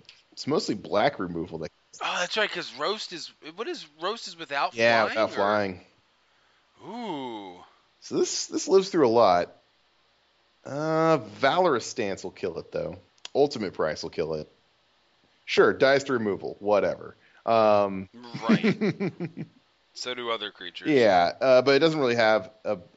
It does have an impact when it enters the battlefield. That if it lives, but so does Brutal Hordechief. Because if you get to the attack phase, you get the drain, and that sees no play. Mhm. And it seems like it'd be good, pretty good in a similar strategy to, as this card. Yeah, I, I do like the fact that like you drop this and then there. I mean, you're basically dropping this and it's ghostly prison. hmm Plus you have a blocker, Yeah, and then you untap, and then like you know you're starting to get actual value out of it. I think it's good. I mean, it's got that value in the meantime. Yeah, and I I mean it blocks everything at four, mm-hmm Right. Right. uh, including the, the the Rhino himself. I just don't. I don't I, it's just not a twenty dollar card in my opinion. It's uh, it's pre-ordering at twenty dollars. Something like that. Yeah. well, pre-order prices are insane. This one just seemed just at one point I think it was it was higher than Nissa, which just enraged me for some reason. Uh, yeah, I, I, I I'm much more confident that Knight of the White Orchid is going to see play than over than this card. yeah, Knight of the White Orchid like is going to be really good and is really good. It was a good card before. It's a good card now. Um, Peop- yeah, peop- love someone someone was trying to make the case for Kytheon's irregulars, which I don't see that. That you would need a white devotion strategy to work. Kytheon's irregulars? Yeah, it's two white white for a four three, uh, with renowned one, and you can pay white white to tap target creature. You can do that as many times as you It's want. okay. Yeah. If you have if you haven't nicked those going in like a white devotion strategy, tap everyone down, swing in. I mean, if you, I mean, if you you're playing this in limited, and like you know, you already have double white to cast it, so you know you can at least tap down one creature. It just scales and gets better later in the game. Oh no no know? no! Limited. This is a bomb. Uh, people were talking Yeah, about this in standard. No way. yeah, way. that's what I was saying. Okay. Yeah, no yeah, way. yeah. no way. Okay, we're in agreement there. No, absolutely not. This is not good for standard. Um, So we've got uh, Sigil of the Empty Throne. I don't know if you talked about that last week. It's a reprint. No, we didn't. But man, there's like really some sort of enchantment deck. Uh, if there wasn't one before, and there actually was one before, but they're really giving you the tools. They're like, okay, you want to play enchantment? Yeah, they're like just go crazy, guys. Yeah. So um, Sigil is a reprint from Conflux. Uh, Sigil of the Empty Throne. It's two white and three. It's rare. It's an enchantment. Whenever you cast an enchantment spell, put a four-four white angel creature token with flying onto the battlefield. Is lovely. Pretty good for a format with uh, an Oblivion Ring variant and uh, God Suppression Field. Suppression suppression bonds. Suppression field is a much different card. Unfortunately, it's when you cast an enchantment spell. Hmm and not when an enchantment enters your battlefield because Starfield of Nixon that would be so ridiculous. Now, how does Constellation work? Is that when it enters the battlefield? Yes. Oh God, I'm gonna have to read Eidolon the Blossoms now. That's, that's the first card I started looking up to. yeah, whenever yeah, whenever it or another enchantment enters the battlefield under your control, you draw a card. So Mhm. that is what we call an engine. Right. Now, Starfield of Nyx, I guess we should read. It's a mythic rare, it's an enchantment, it's a white and four. At the beginning of your upkeep, you may return target enchantment card from your graveyard to the battlefield. As long as you control five or more enchantments, each other non aura enchantment you control is a creature in addition to its other types and has base power and toughness, each equal to its converted mana cost which makes Eidolon of Blossoms a 4-4, which is pretty good. Um, Yeah, and, and you just get to other- draw a card every single turn. right, and if you have two of these, they actually affect each other, Mhm. so they'd both be 5-5s. That's not bad. So like draw, you know what I mean? So like there are some effects like this where like if you have like more than one, it's a dead card, but like this actually they turn each other on. Mhm. So it's pretty good. Yeah, and I mean, if you're gonna run green and white, you might as well throw commune with the gods in there.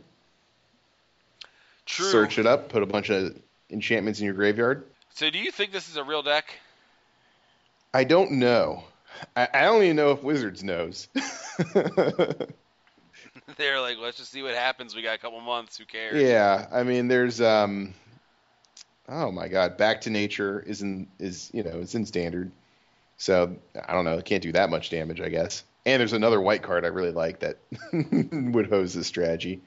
I guess it would hose a lot of strategies. What's that? Oh God, it's the Cataclysm variant. Oh yeah, yeah, yeah. The the triumph of tribute of something. Arrogance, Tragic arrogance. tragic arrogance. Three white white sorcery for each player you choose from among the permanents that players control. From among the permanents that player controls, an artifact, a creature, an enchantment, and a planeswalker. Then each player sacrifices all other non-land permanents he or she controls. It's not bad. Yeah. It's a pretty good catch-all. Still leaves them with something though. hmm Yeah, it does leave something, which would probably be Starfield, which then they'd use. To Oh no no no! back. You choose. Oh. Yeah. That's really good. Yeah, yeah, yeah. For each player you choose from among them. Hmm. So no. Pro tip: don't don't choose their Starfield of Nyx. If if there's an enchantment creature on the battlefield, can you choose it twice or no? I don't know. yeah, That's a don't know how really that interesting works. question. That would be really, really, really busted, though, right? Yeah, if they have their Starfield turned on and like some random. uh Well, if you had an artifact creature, could they choose the artifact creature? I mean, like, Yeah, I don't know. You choose an artifact, a creature, an enchantment. It doesn't say different ones. Yeah, so I choose an enchantment. Okay, I'll choose your Oblivion Ring. I choose a creature. Okay, I choose your 3 3 Oblivion Ring. Yeah, I think that works, actually. Huh. This really hoses that deck. This non Wow. this non-existent deck. Yeah. like that deck would be good if we didn't print this card in the exact same set. Sorry about that. Uh, I don't think people are going to play Tragic Arrogance, but They could. I mean, especially if people are actually going to play the damn uh, enchantment deck. yeah, I mean, if it happens, there's some there's cards that can keep that deck in check. Like Back to Nature. Yes. Hello. Back to Nature still exists. Yep. For exactly as long as this card Yeah. exists with the relevant enchantments. Good luck with that. Enjoy. Uh, that's pretty much all I had in white. Anything else? No, you know, it's I think it's funny that we skipped blue. Okay, on I know why I think black is my least favorite color in this limited format Why? because as we previously concluded as an irrefutable truth, this will be an aggressive format without Okay. playing it once. I can already tell you that 100%. Um, and there's an aggressive keyword in this format with which is renown. But only white, red, and green have creatures with renown. hmm Okay, so they all get some aggressive enablers, and they got they got they got the renown love.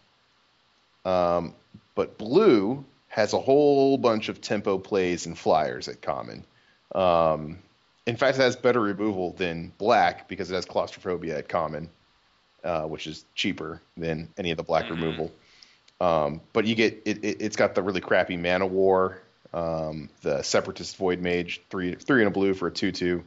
Uh, when it enters the battlefield, you can return a creature to its owner's hand. It's got a bunch of flyers. Um, Scrapskin Drake, which is basically Cloud Elemental.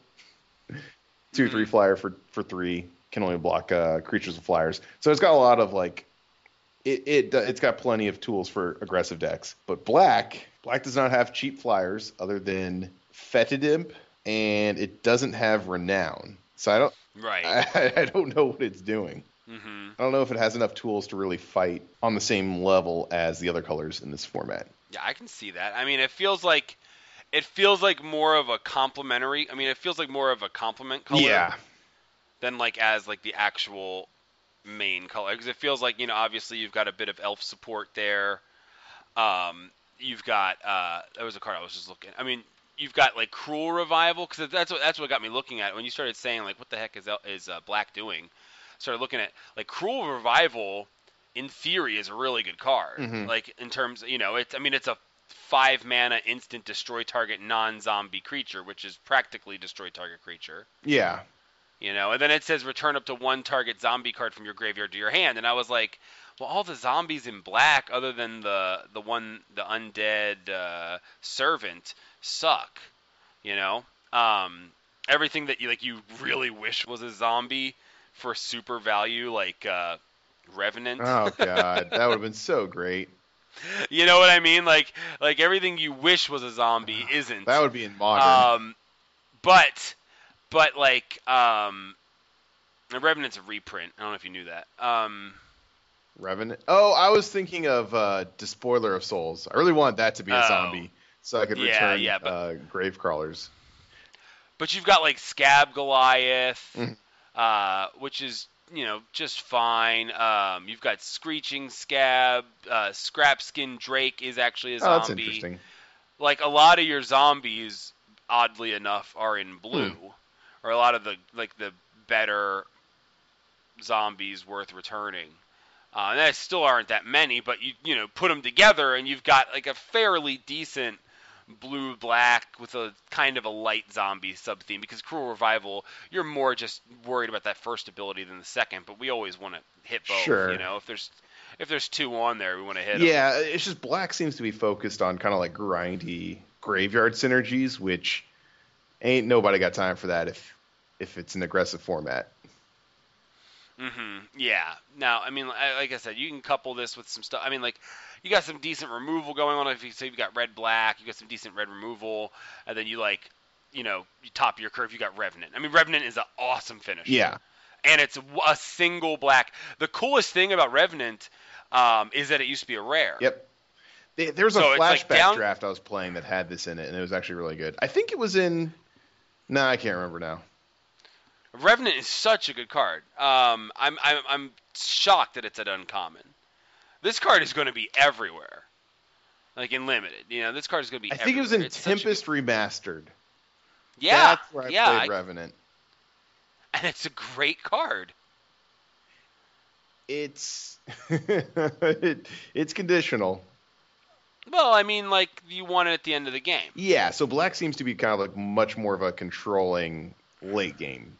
It's like it's hmm like it seems like a lot of the other colors are encouraging you to be on one end of the spectrum. Like red, especially, and a lot of white cards are. Um, but then black is like a you know standing on the other side saying no. Right, but, I mean, but you've got some fairly. I mean, like now, Graveblade Marauder. It's not like an aggressive card in its stats. Like it's a it's a one four death touch for a black and 2 Mhm. But then when it deals combat damage to a player, the player loses life equal to the number of creature cards in your graveyard. You know, I mean that's a great card. Like if you're playing like you know, I don't know, like a black white or black red. You know, I, I- just feel like you know, black is is a fine color in this Mhm. set, but it's not meant to be your primary color. No, You know, and, and, it, really and the format doesn't seem like it's it's not like on Zendikar level aggression or whichever M set Sure. with uh, Bloodthirst. I can't remember which one, Mhm, M10 or something. M, I don't know. Um, it's not that. It's not the most aggressive, uh, but it seems like it tilts towards the more aggressive side. But it might be slow enough where you can put together like a. You can. I think you can easily put together a controlling deck in this format. I, I, I'm I'm being a little too um, hyperbolic, I think, with my pronouncement. yeah, for sure. But I just thought I just felt extra clever by looking at like how like a lot of the cards in this set only work when they're doing one thing, and that's attacking. Mm-hmm. Right. Uh, gotta say, I mean, Tower Geist is is is Oh, it's a fantastic friggin' card. Yeah. amazing. That's friggin' amazing. Uh, I'm just looking real quick at at, at blue. Uh, Soulblade Djinn is gonna be so ridiculous if you can make it work. You mean That's gonna it? be, yeah, cast it right. I mean, that's an outstanding bomb for limited. I liked I liked the strong arm monk from I think it was Dragons of Tarkir, wasn't it? Or no, Mhm. Fate Reforged? I can't remember. One of Yeah, them. but it was the same cost, three white white, and it was a I want to say a three three without. I mean, it was an uncommon without flying and had the same ability. And this Mhm. is a four three with flying. I mean, it's a rare and rightfully so, but yeah, that's that's a really really good card. Um, Mhm. yeah, I, I like Separatist Void Mage. Um, you already talked about Ringwarden Owl, Scrape, Scrapskin Drake. Uh, there's a lot of tools for. I, I think Jhessian Thief's really good. What's that It's a one again? three with prowess, but Oh yeah, yeah. I mean, just come deals combat damage, draw card. Yeah, yeah, uh huh. It's really good. You know, and I don't I don't know about aspiring aeronaut. That seems not that doesn't seem like that's good enough. It's like one two man. It costs one man too much. Aspiring Aaron. I'm just looking at it It's quick. three and a blue for a one two with flying, and when it enters the battlefield, you put a one one colorless Thopter artifact creature token flying out of the battlefield. No. Not that great unless you have um, the uh, th- uh, the thunderclap uh, wyvern in your uh, in your in your deck. Oh, okay, yeah, the flash, the two blue white. Flash flying, other creatures you control with flying get plus one plus one. Ooh, that's yeah. really good in the Thopter deck. Yeah, it is. Yeah. Um, but I think that that if you had a card like that, that would make like stretching to run that card good. You know, like there. I don't know. There's ways to make it good. Before we leave blue, uh, I know it's been said a million times, or a lot of people have made this point, but Faerie Miscreant I think goes in the blue devotion deck. It's blue for a one-one flyer, but when it enters the battlefield, if you control another creature named Faerie Miscreant, you draw a card. Okay. Um, there's a lot of one-one, one-ones for one that are either unblockable or flying in that blue deck, and they're fine. And this Yeah. one has the chance to cycle, which I like. Uh, but obviously the really big um, contributor to Devotion to Blue and Merfolk in Modern, I think, uh, is Harbinger of Tides. Yeah. Agreed. Agreed. Absolutely. Um, yeah, I mean the fact that like you can cast this for four and uh, and stop the Splinter Twin combo, or you can Violet out and stop the Splinter Twin combo. It's just, I think that that actually can push uh, that deck from I think it's already. from the edge of playability. I've already been testing it, and it's already really good versus a good portion of the field. Yeah, mm-hmm. that's sweet. I think I've only really been losing to Tron for some reason, even though it runs four main deck spreading seas. Don't know why that is. Talent of the telepath is that even worth discuss- discussing? What is that? it's I guess it could be for like the blue mirror match. It's two blue blue for a sorcery. Target opponent reveals the top seven cards of his or her library. You may cast an instant or sorcery card from among them without paying its mana cost. And if you have spell mastery, you can um, Cast it Yeah. two. I, control mirror. Yeah. Sure. Go nuts. Cast each other's spells. Why not? um, I can't remember. Did you discuss Thopter Spy Network last week? No. It's cool, but I have no idea if it's playable. I don't think it is. I think it's great. You think it's like good beyond limited? Uh, sure. Yeah, absolutely. It's two blue and two. Uh, it's an enchantment. It's rare. At the beginning of your upkeep, if you control an artifact, Mhm. put a 1 1 colorless Thopter artifact creature token with flying onto the battlefield. Whenever one or more artifact creatures you control deal combat damage to a player, draw a card. I mean, Darksteel Citadel. Yeah, yeah, yeah. Darksteel Citadel for for one. Um, I think this is good. I mean, like the fact that like, you know, once you get the train rolling, you can start drawing a ton of cards. It, this is Well, not. whenever one or yeah, more. this is not thought. Bi- this is not the Bident of Thassa. Oh, I take it back. I mean, it's a bitter blossom that doesn't cost you a life Okay, that's and true. draws you you, a have Dark- card. Yeah, you got Darksteel Citadel, and if you can get a card, an extra card every turn, okay, it's fine. It's not as good. I thought it was Bident. It's not. Oh my good. God, Whirler Rogue has more text. I thought I thought it was just two blue blue for a two two. Put two one one colorless Thopter artifact creature tokens with flying onto the battlefield.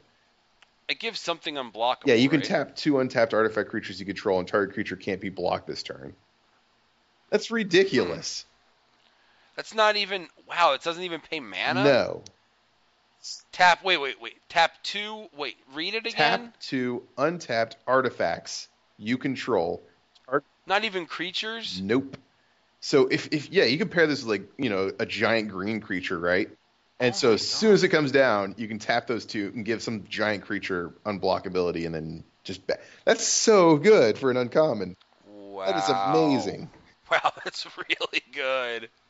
I, I didn't- And you've already pumped your team with your white enchantment. yeah, sure. and you're gonna make one of those creatures unblockable. If you have Starfield of Nyx, you can make the enchantment unblockable. Mm.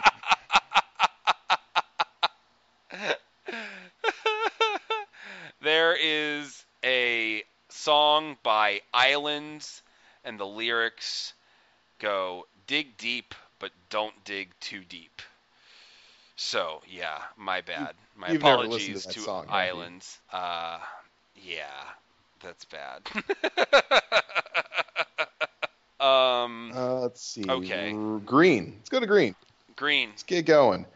Uh, what do you think of Animist Awakening? I mean, for like standard, because people seem to like this card. Animist Awakening is a green and X. It's a sorcery, it's a rare. Reveal the top X cards of your library. Put all land cards from among them onto the battlefield tapped and the rest on the bottom of your library in a random order.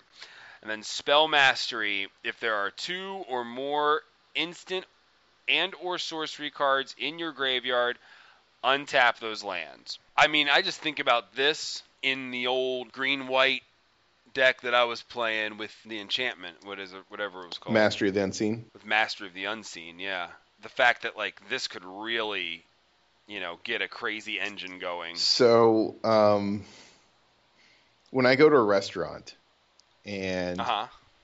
sometimes I'm deceived. You know, I, I read something and it sounds really good on paper.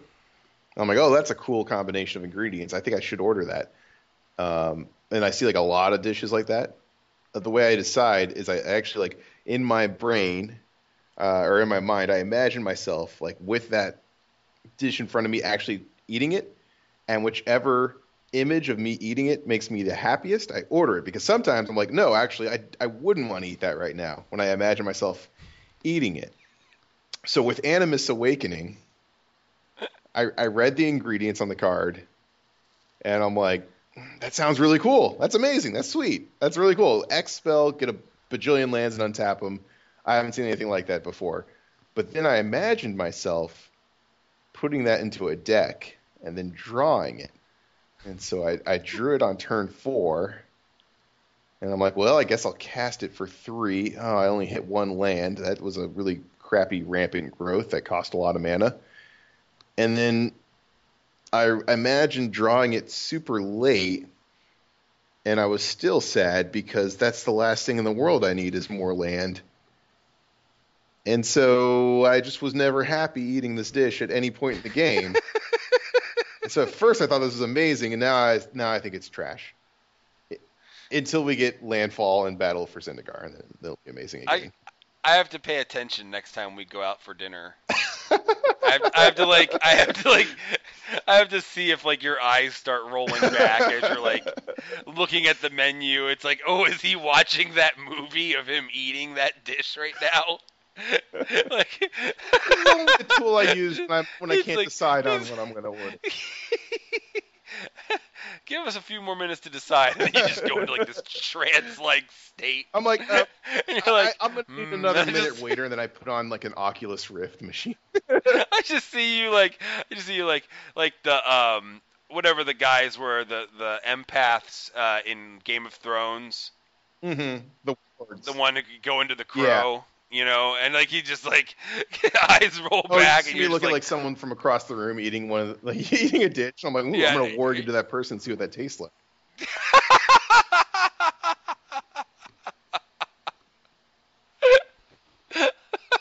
Really think there's more applications for these powers? No, this is it. This is the only.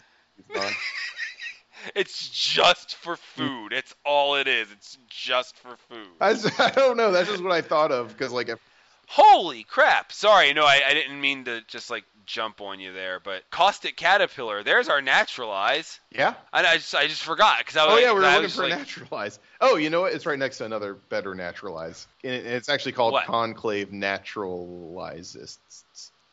Oh wow! So we've got two them. Yeah. Uh, Okay, never mind. I mean- we should read the text on these cards. sure. cards. Caustic Caterpillar is green for a one-one. I just mean in general, but yeah, we should read them right now too.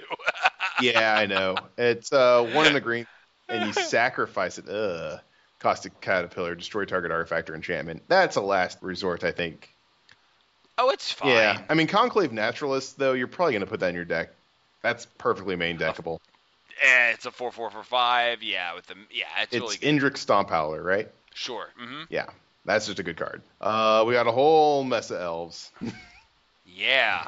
Uh, so we got Dwynen, Gilt Leaf De- Dayan, Dayan, Dean. I'm just gonna call it the Dean. I'm I'm stupid. I don't care. I'm the Yeah. dean.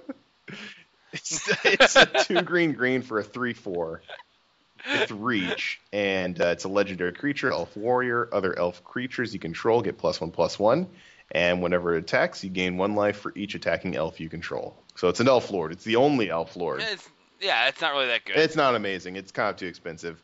No, it's awesome. Shut up. I really wanted Elvish Archdruid, but that It's a three four. It's a three four reach for four. that pumps your elves. It's yeah, it's awesome. I was I was being sarcastic. It's really I think it's good. okay. I don't know if I'd run four of them in the elf deck. I'd probably run three. Why not? It's expensive. It's expensive, and you're going to run four Chord of Calling, obviously. But you could just play multiples of them at the same time. True. No, you can't. I'm Yeah, lying. because they double pump. No, no, no, no. I mean, if you cheat, Oh yeah, cheating. I forgot about always that cheat. as a strategy. Yeah. Uh, you've got uh, Elite, which is one in a green for a 2-2, and whenever it enters the battlefield, if you control another elf, let's say it's uh, Elvish Mystic, you put a 1-1 green elf warrior creature token onto the battlefield. Seems We got good. an Elvish Visionary reprint. Familiar. Yeah. So I mean, we've got we've got a nice little set, and there's some black elves that are also pretty good.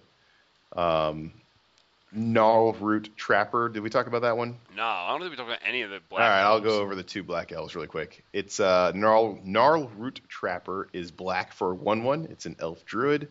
Uh, you tap it and pay one life, and you can add green to your mana pool. But you can spend this mana only to cast an elf creature spell, and then you can also tap it to give target attacking elf you control death touch until end of turn.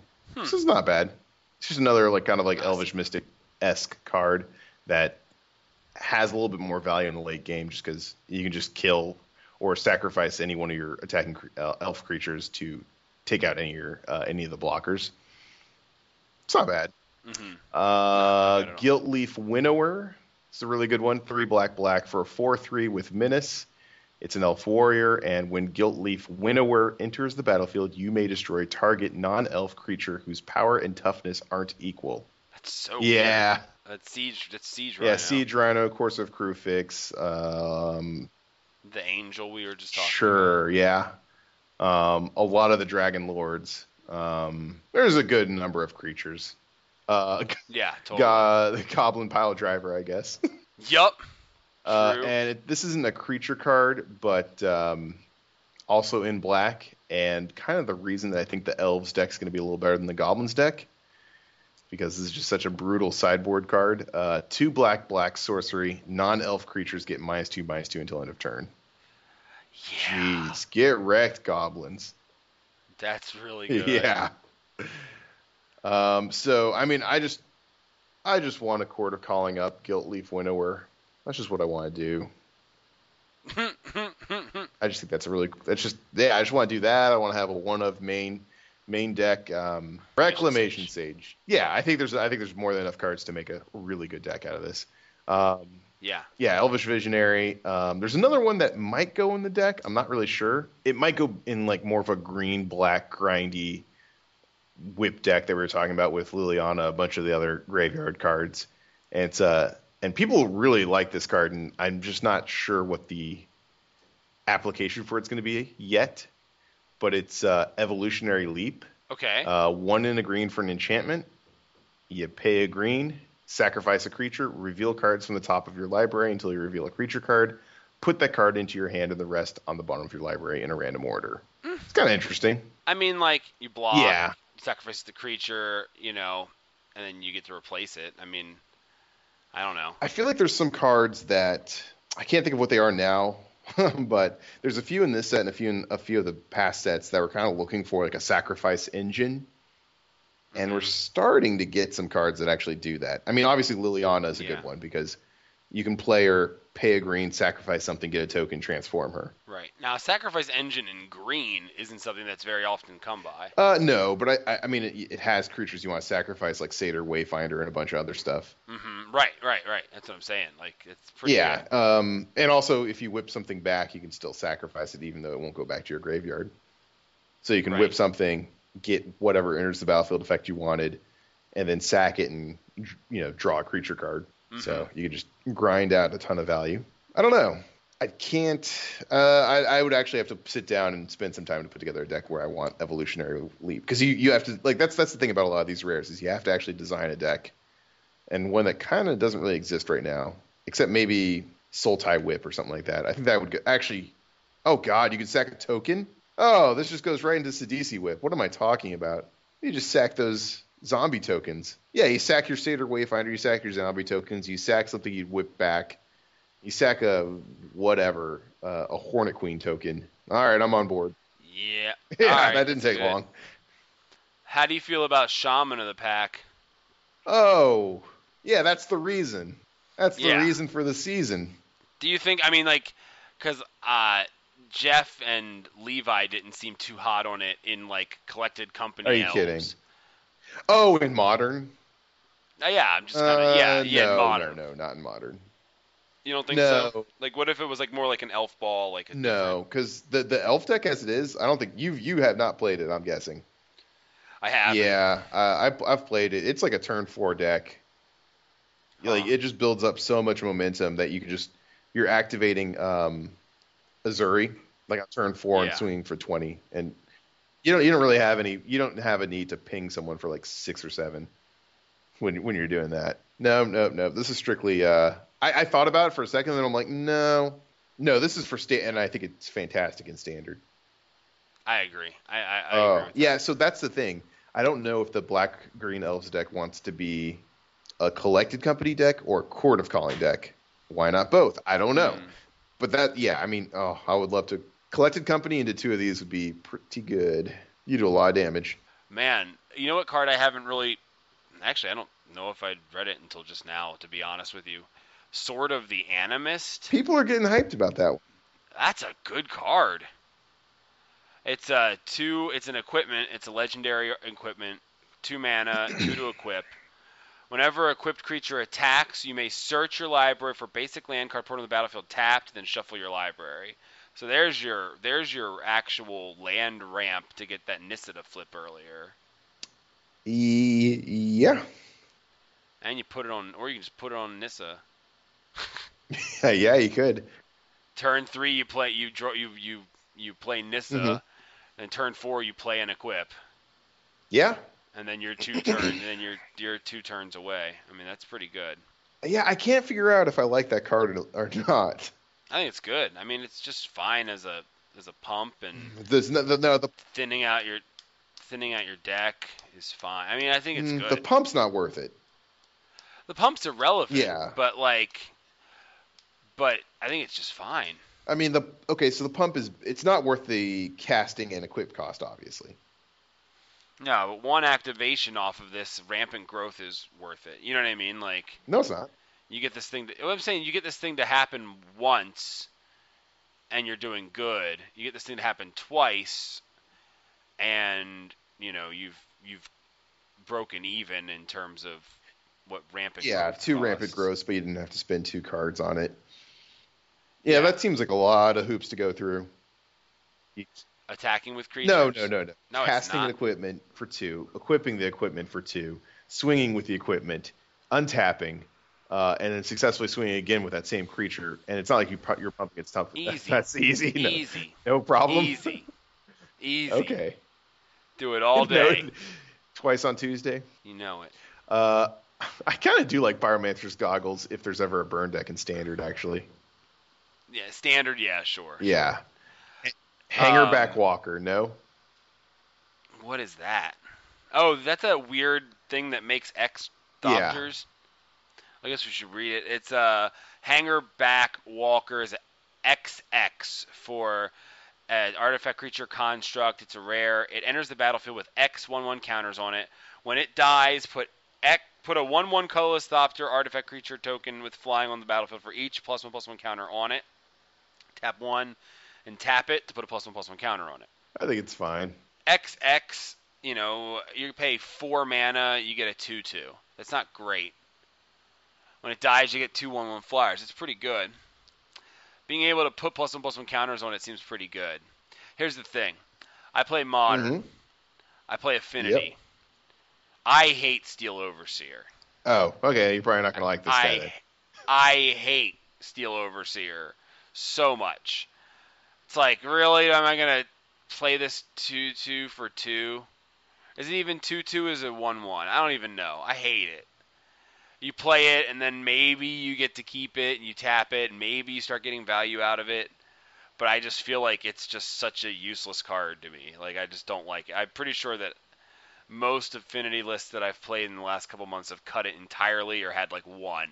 All right.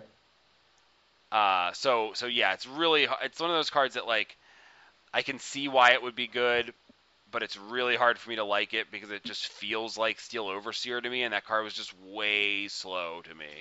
Um, I'm going to defer to you on the affinity stuff. Sure. uh, sure. Helm of the Gods.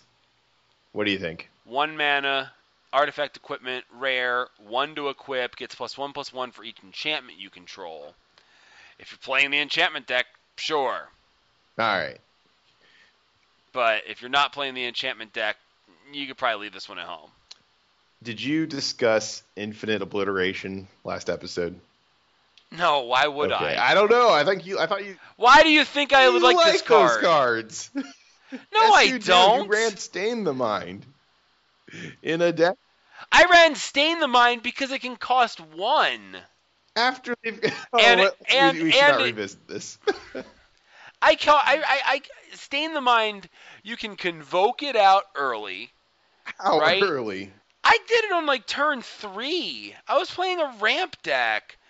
I hit it on like turn three, and I hit all of their board wipes, and it was just like the biggest blowout ever. That was a fine card. Oh, This is a creature. I was if hoping this you'd said, like this card so we could disagree on if it. this said black black one sorcery, Mhm. right? Destroy target creature. Search target opponent's graveyard, hand, and library for any number of cards with that name and Oh, exile that's them. Then that player shu- shuffles his or her library. That would be a really good card. If this was a, a cre- even if it cost four, this would be a really good card. But this is three mana to name a creature and get rid of it. It doesn't even stop Splinter Twin because they've got two different creatures. Oh, uh, no one's talking about this for modern. I'm just Although saying, like, I mean, if they only had one creature, then maybe. I mean, like, I guess you could name Siege Rhino in Standard and get rid of their Siege Rhinos.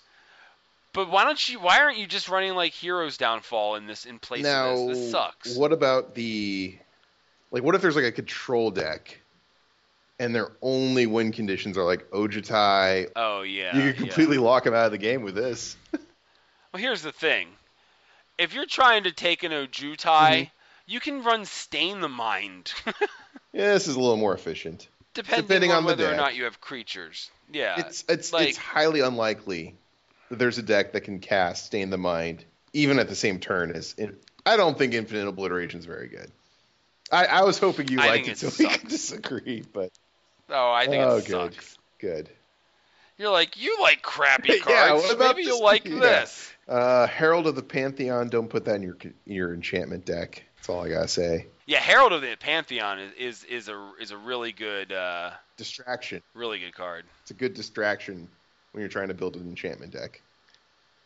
you think I don't so? know. Although it does. Okay, so Herald of the Pantheon, One in a one in a green. green for a two-two. Enchantment spells you cast cost one less to cast. Um, whenever you cast an enchantment spell, you gain one life. I think this is uh because there's only so many cards you can run that aren't enchantments in the enchantment deck, and I think this is kind of just like just extra. It's nice yeah, to have, I could see that. but I see although the curve of this into Eidolon of Blossoms is pretty alluring, because then you could just make it a three drop essentially. But I, I think this is just it's I, I I don't think it's what you want in your deck. I gotta. I just like Outland Colossus. I just like What it a is lot. it? It's a Outland Colossus is a six six rare giant for two green and three. It has renown Hmm. six, and it can't be blocked by more than one creature. so it's just a big thing that kills something every turn that it attacks. Because you're not going to let it through. Oh God, no. No, it's just interesting. Um, st- I think Sky Snare Spider is like an amazing card. It's a great rate for limited for an uncommon. It's ridiculous. Yeah. Oh my God. Sky Snare Spider is a six six for two green and four, which already beats Craw Wurm, Mhm. right? I mean, like they trade, but like, yeah.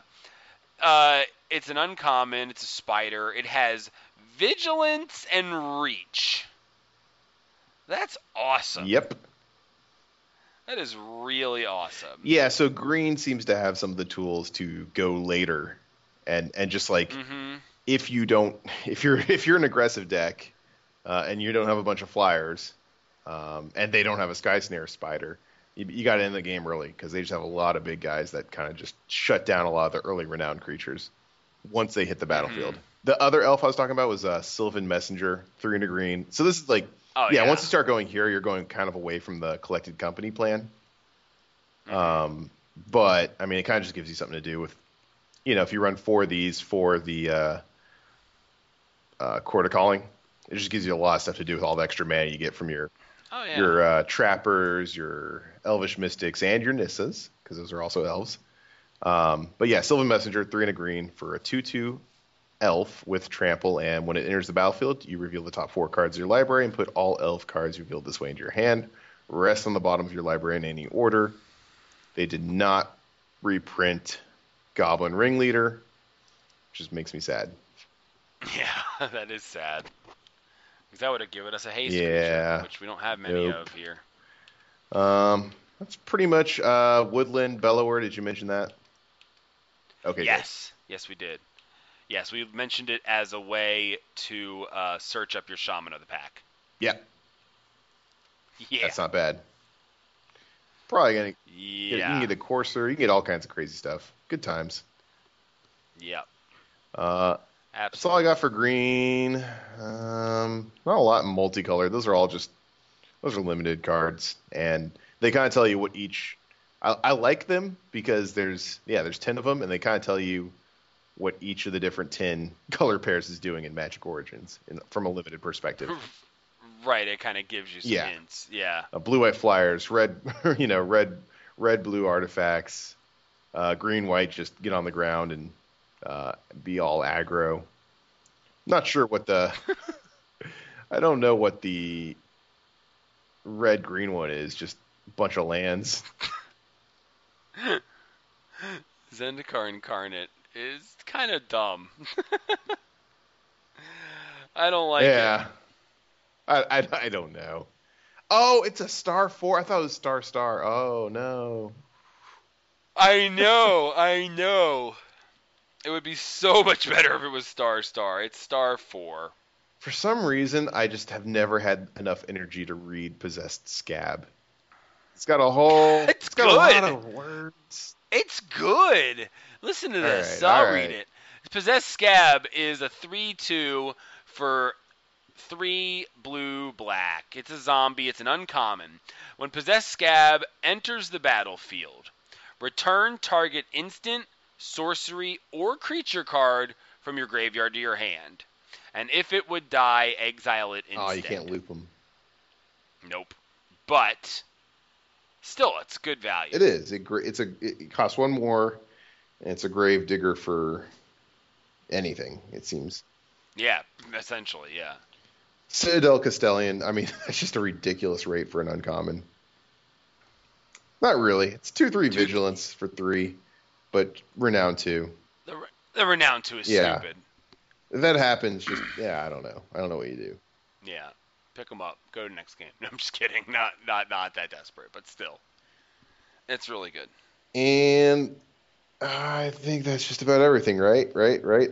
Mana fixing is almost non-existent. Nope. Evolving Wilds, I think that like you should be drafting pretty high if you need if you think you need the fixing. Um, or these enemy color lands too. I mean, like you see one, grab it. I guess fixing is really tough. Is that to a premium? By. Oh, Yeah, there's it some is. green cards. A meteorite. I love A meteorite. meteorite. If we're if we're hmm. talking about meteorite as your mana fixing, then there are some serious problems here. I like Might of the Masses. I'm probably going to cast that unlimited sometime. Oh yeah, no, that's good. You got Nissa's. Oh, that's basic forest. Yeah, there's not. There's not fixing. Yeah, no, no, there's not. Get it while you can. Is Zendikar's Roil? Is that good and limited? I think so. Yeah, I feel like I would play that.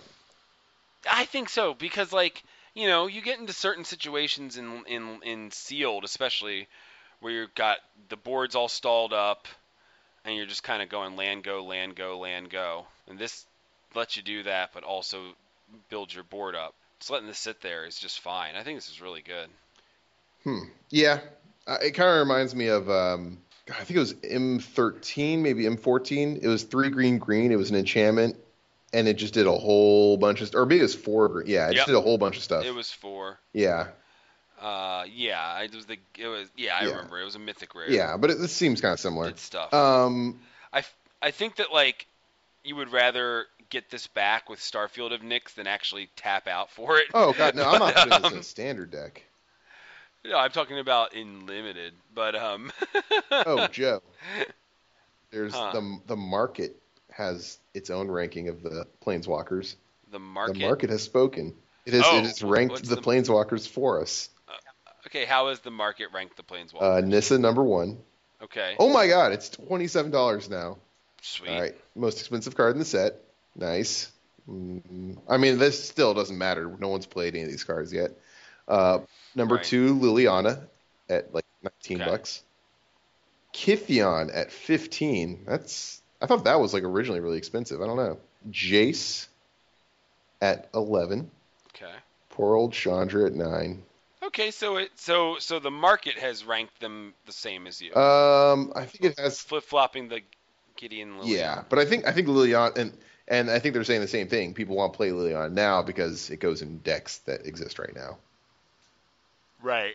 Right now, the Savannah Lions is not doing a ton of work. We've got a Nope. lot of really good Nope. Savannah Lions in standard, yeah. but they're all just collecting their unemployment checks right now. God, yeah, Kytheon originally started over twenty dollars and now it's fifteen. Huh. I don't know what that means. It means that people are realizing what you just Yeah, said. it's just yeah. What good is a? uh It's a soldier. You could do that crazy soldier tribal deck. I just don't like the planeswalker side of it. No, I don't think it's that impressive. I think it's just very it's it's we go, ooh, Gideon, it does all this. No, it doesn't do what Gideon No. did. It does kind of crappier stuff. Days Undoing is 15 bucks. That is too high. You think? That card's not going to do anything initially. It's going to take a while for people to figure out, I think. I think think you'll have plenty of time to figure this out while it becomes like a $5 mythic. I think it's almost Yeah. exactly like Time Reversal, actually, unlike what you guys said. No. I well, I don't know. What, what was Time Reversal at initially? Does uh, pre-order when it first hit 30 thank you evan erwin for for for hyping Uh, it into Nah, oblivion no- okay, no. Uh, so uh but yeah no but like but it costs five though yeah, I mean, this is. I think they got this one right. i think so I think too they did a really think good so, job the way they making it just good enough to be fun. too. Mhm, yeah Um, but yeah, this started over 20. Now, I think someone on TCG Player wrote this. I can't remember who it was. Um, they've been talking about the combination of this with um, Spirit of the Labyrinth. So if you have like an aggressive white deck, white blue deck, you one drop into Spirit of the Labyrinth, and they probably just played a couple lands, and then you Days Undoing, and they just get to draw one card. oh god so now they're just sitting there with like all these three drops and or probably like five or six drops. that's really good It's interesting. Yeah. Spirit of the labyrinth Yeah, I feel like there's a few combos there. Like you could do that, also the that's pretty good the blue one drop that you can tap to reveal each top card. I can't remember what that thing's called. Dakra Mystic. how come nobody ever tried that I think Mike Flores wrote a whole article about like this gray area of how you could get wins. Because like you would have uh, Spirit of Labyrinth out and activate Dakra Mystic on their turn after they drawn a card, or you Right. do it like if you wanted to be like really insidious, you could uh, do it during their draw step, and Right. so they could draw, and if they drew for turn, then they'd lose the game basically because they drew extra turn, they drew- drew extra cards. how come nobody tried that that was a really good idea I think the Magic community is better than you give it credit for. Like people like to play, you know, quote unquote trolly decks, but they don't like, you know, that's that that's actually like I think that's angle shooting. Win's a win. well, anyway, I need to uh, get off this call and uh, take this uh, Gold's Gym weight bench out of the box before the cat eats the entire box. Sounds good. So we should probably call it a night Mhm. here. Next week we'll obviously be talking about our pre-release experiences, but until then, if I ever get finished editing this monstrosity, we are YoMTG Taps. Stop bitching. Start editing set reviews. Never encounter fights with self-defense, leg swipes, alcohol toss, molotovs, throwing dynamite. Get caught up in the hype for being so uptight. Jeans was hella mug, right strike. Android thinking combined. Jenkins outlined the highest price. Hip hop, you rap vaguely. I'm consistent, fresh, daily. I maintain the quiet life during open mics. Expectations is too high. Dreams holding it. I lost friends and loved ones. Couldn't cope with it. Pursue music with a strength. YoMTG Taps is available Every bloody Friday forever. on legitmtg.com, iwantmymtg.com, mtgcast.com, and iTunes. Email us, yomtgtaps at gmail.com. Like us on Facebook. Follow us on Tumblr, yomtgtaps.tumblr.com. Follow us on Twitter at YoMTGTaps. Follow me on Twitter at OMGWTFBHJFTW. Follow Steven on Twitter at M00NPI. Follow Joey on Twitter at Affinity for Blue. Featuring music by You'll Never Know and Logic Marsalis. Available at magneticmoments.bandcamp.com. Thanks for listening.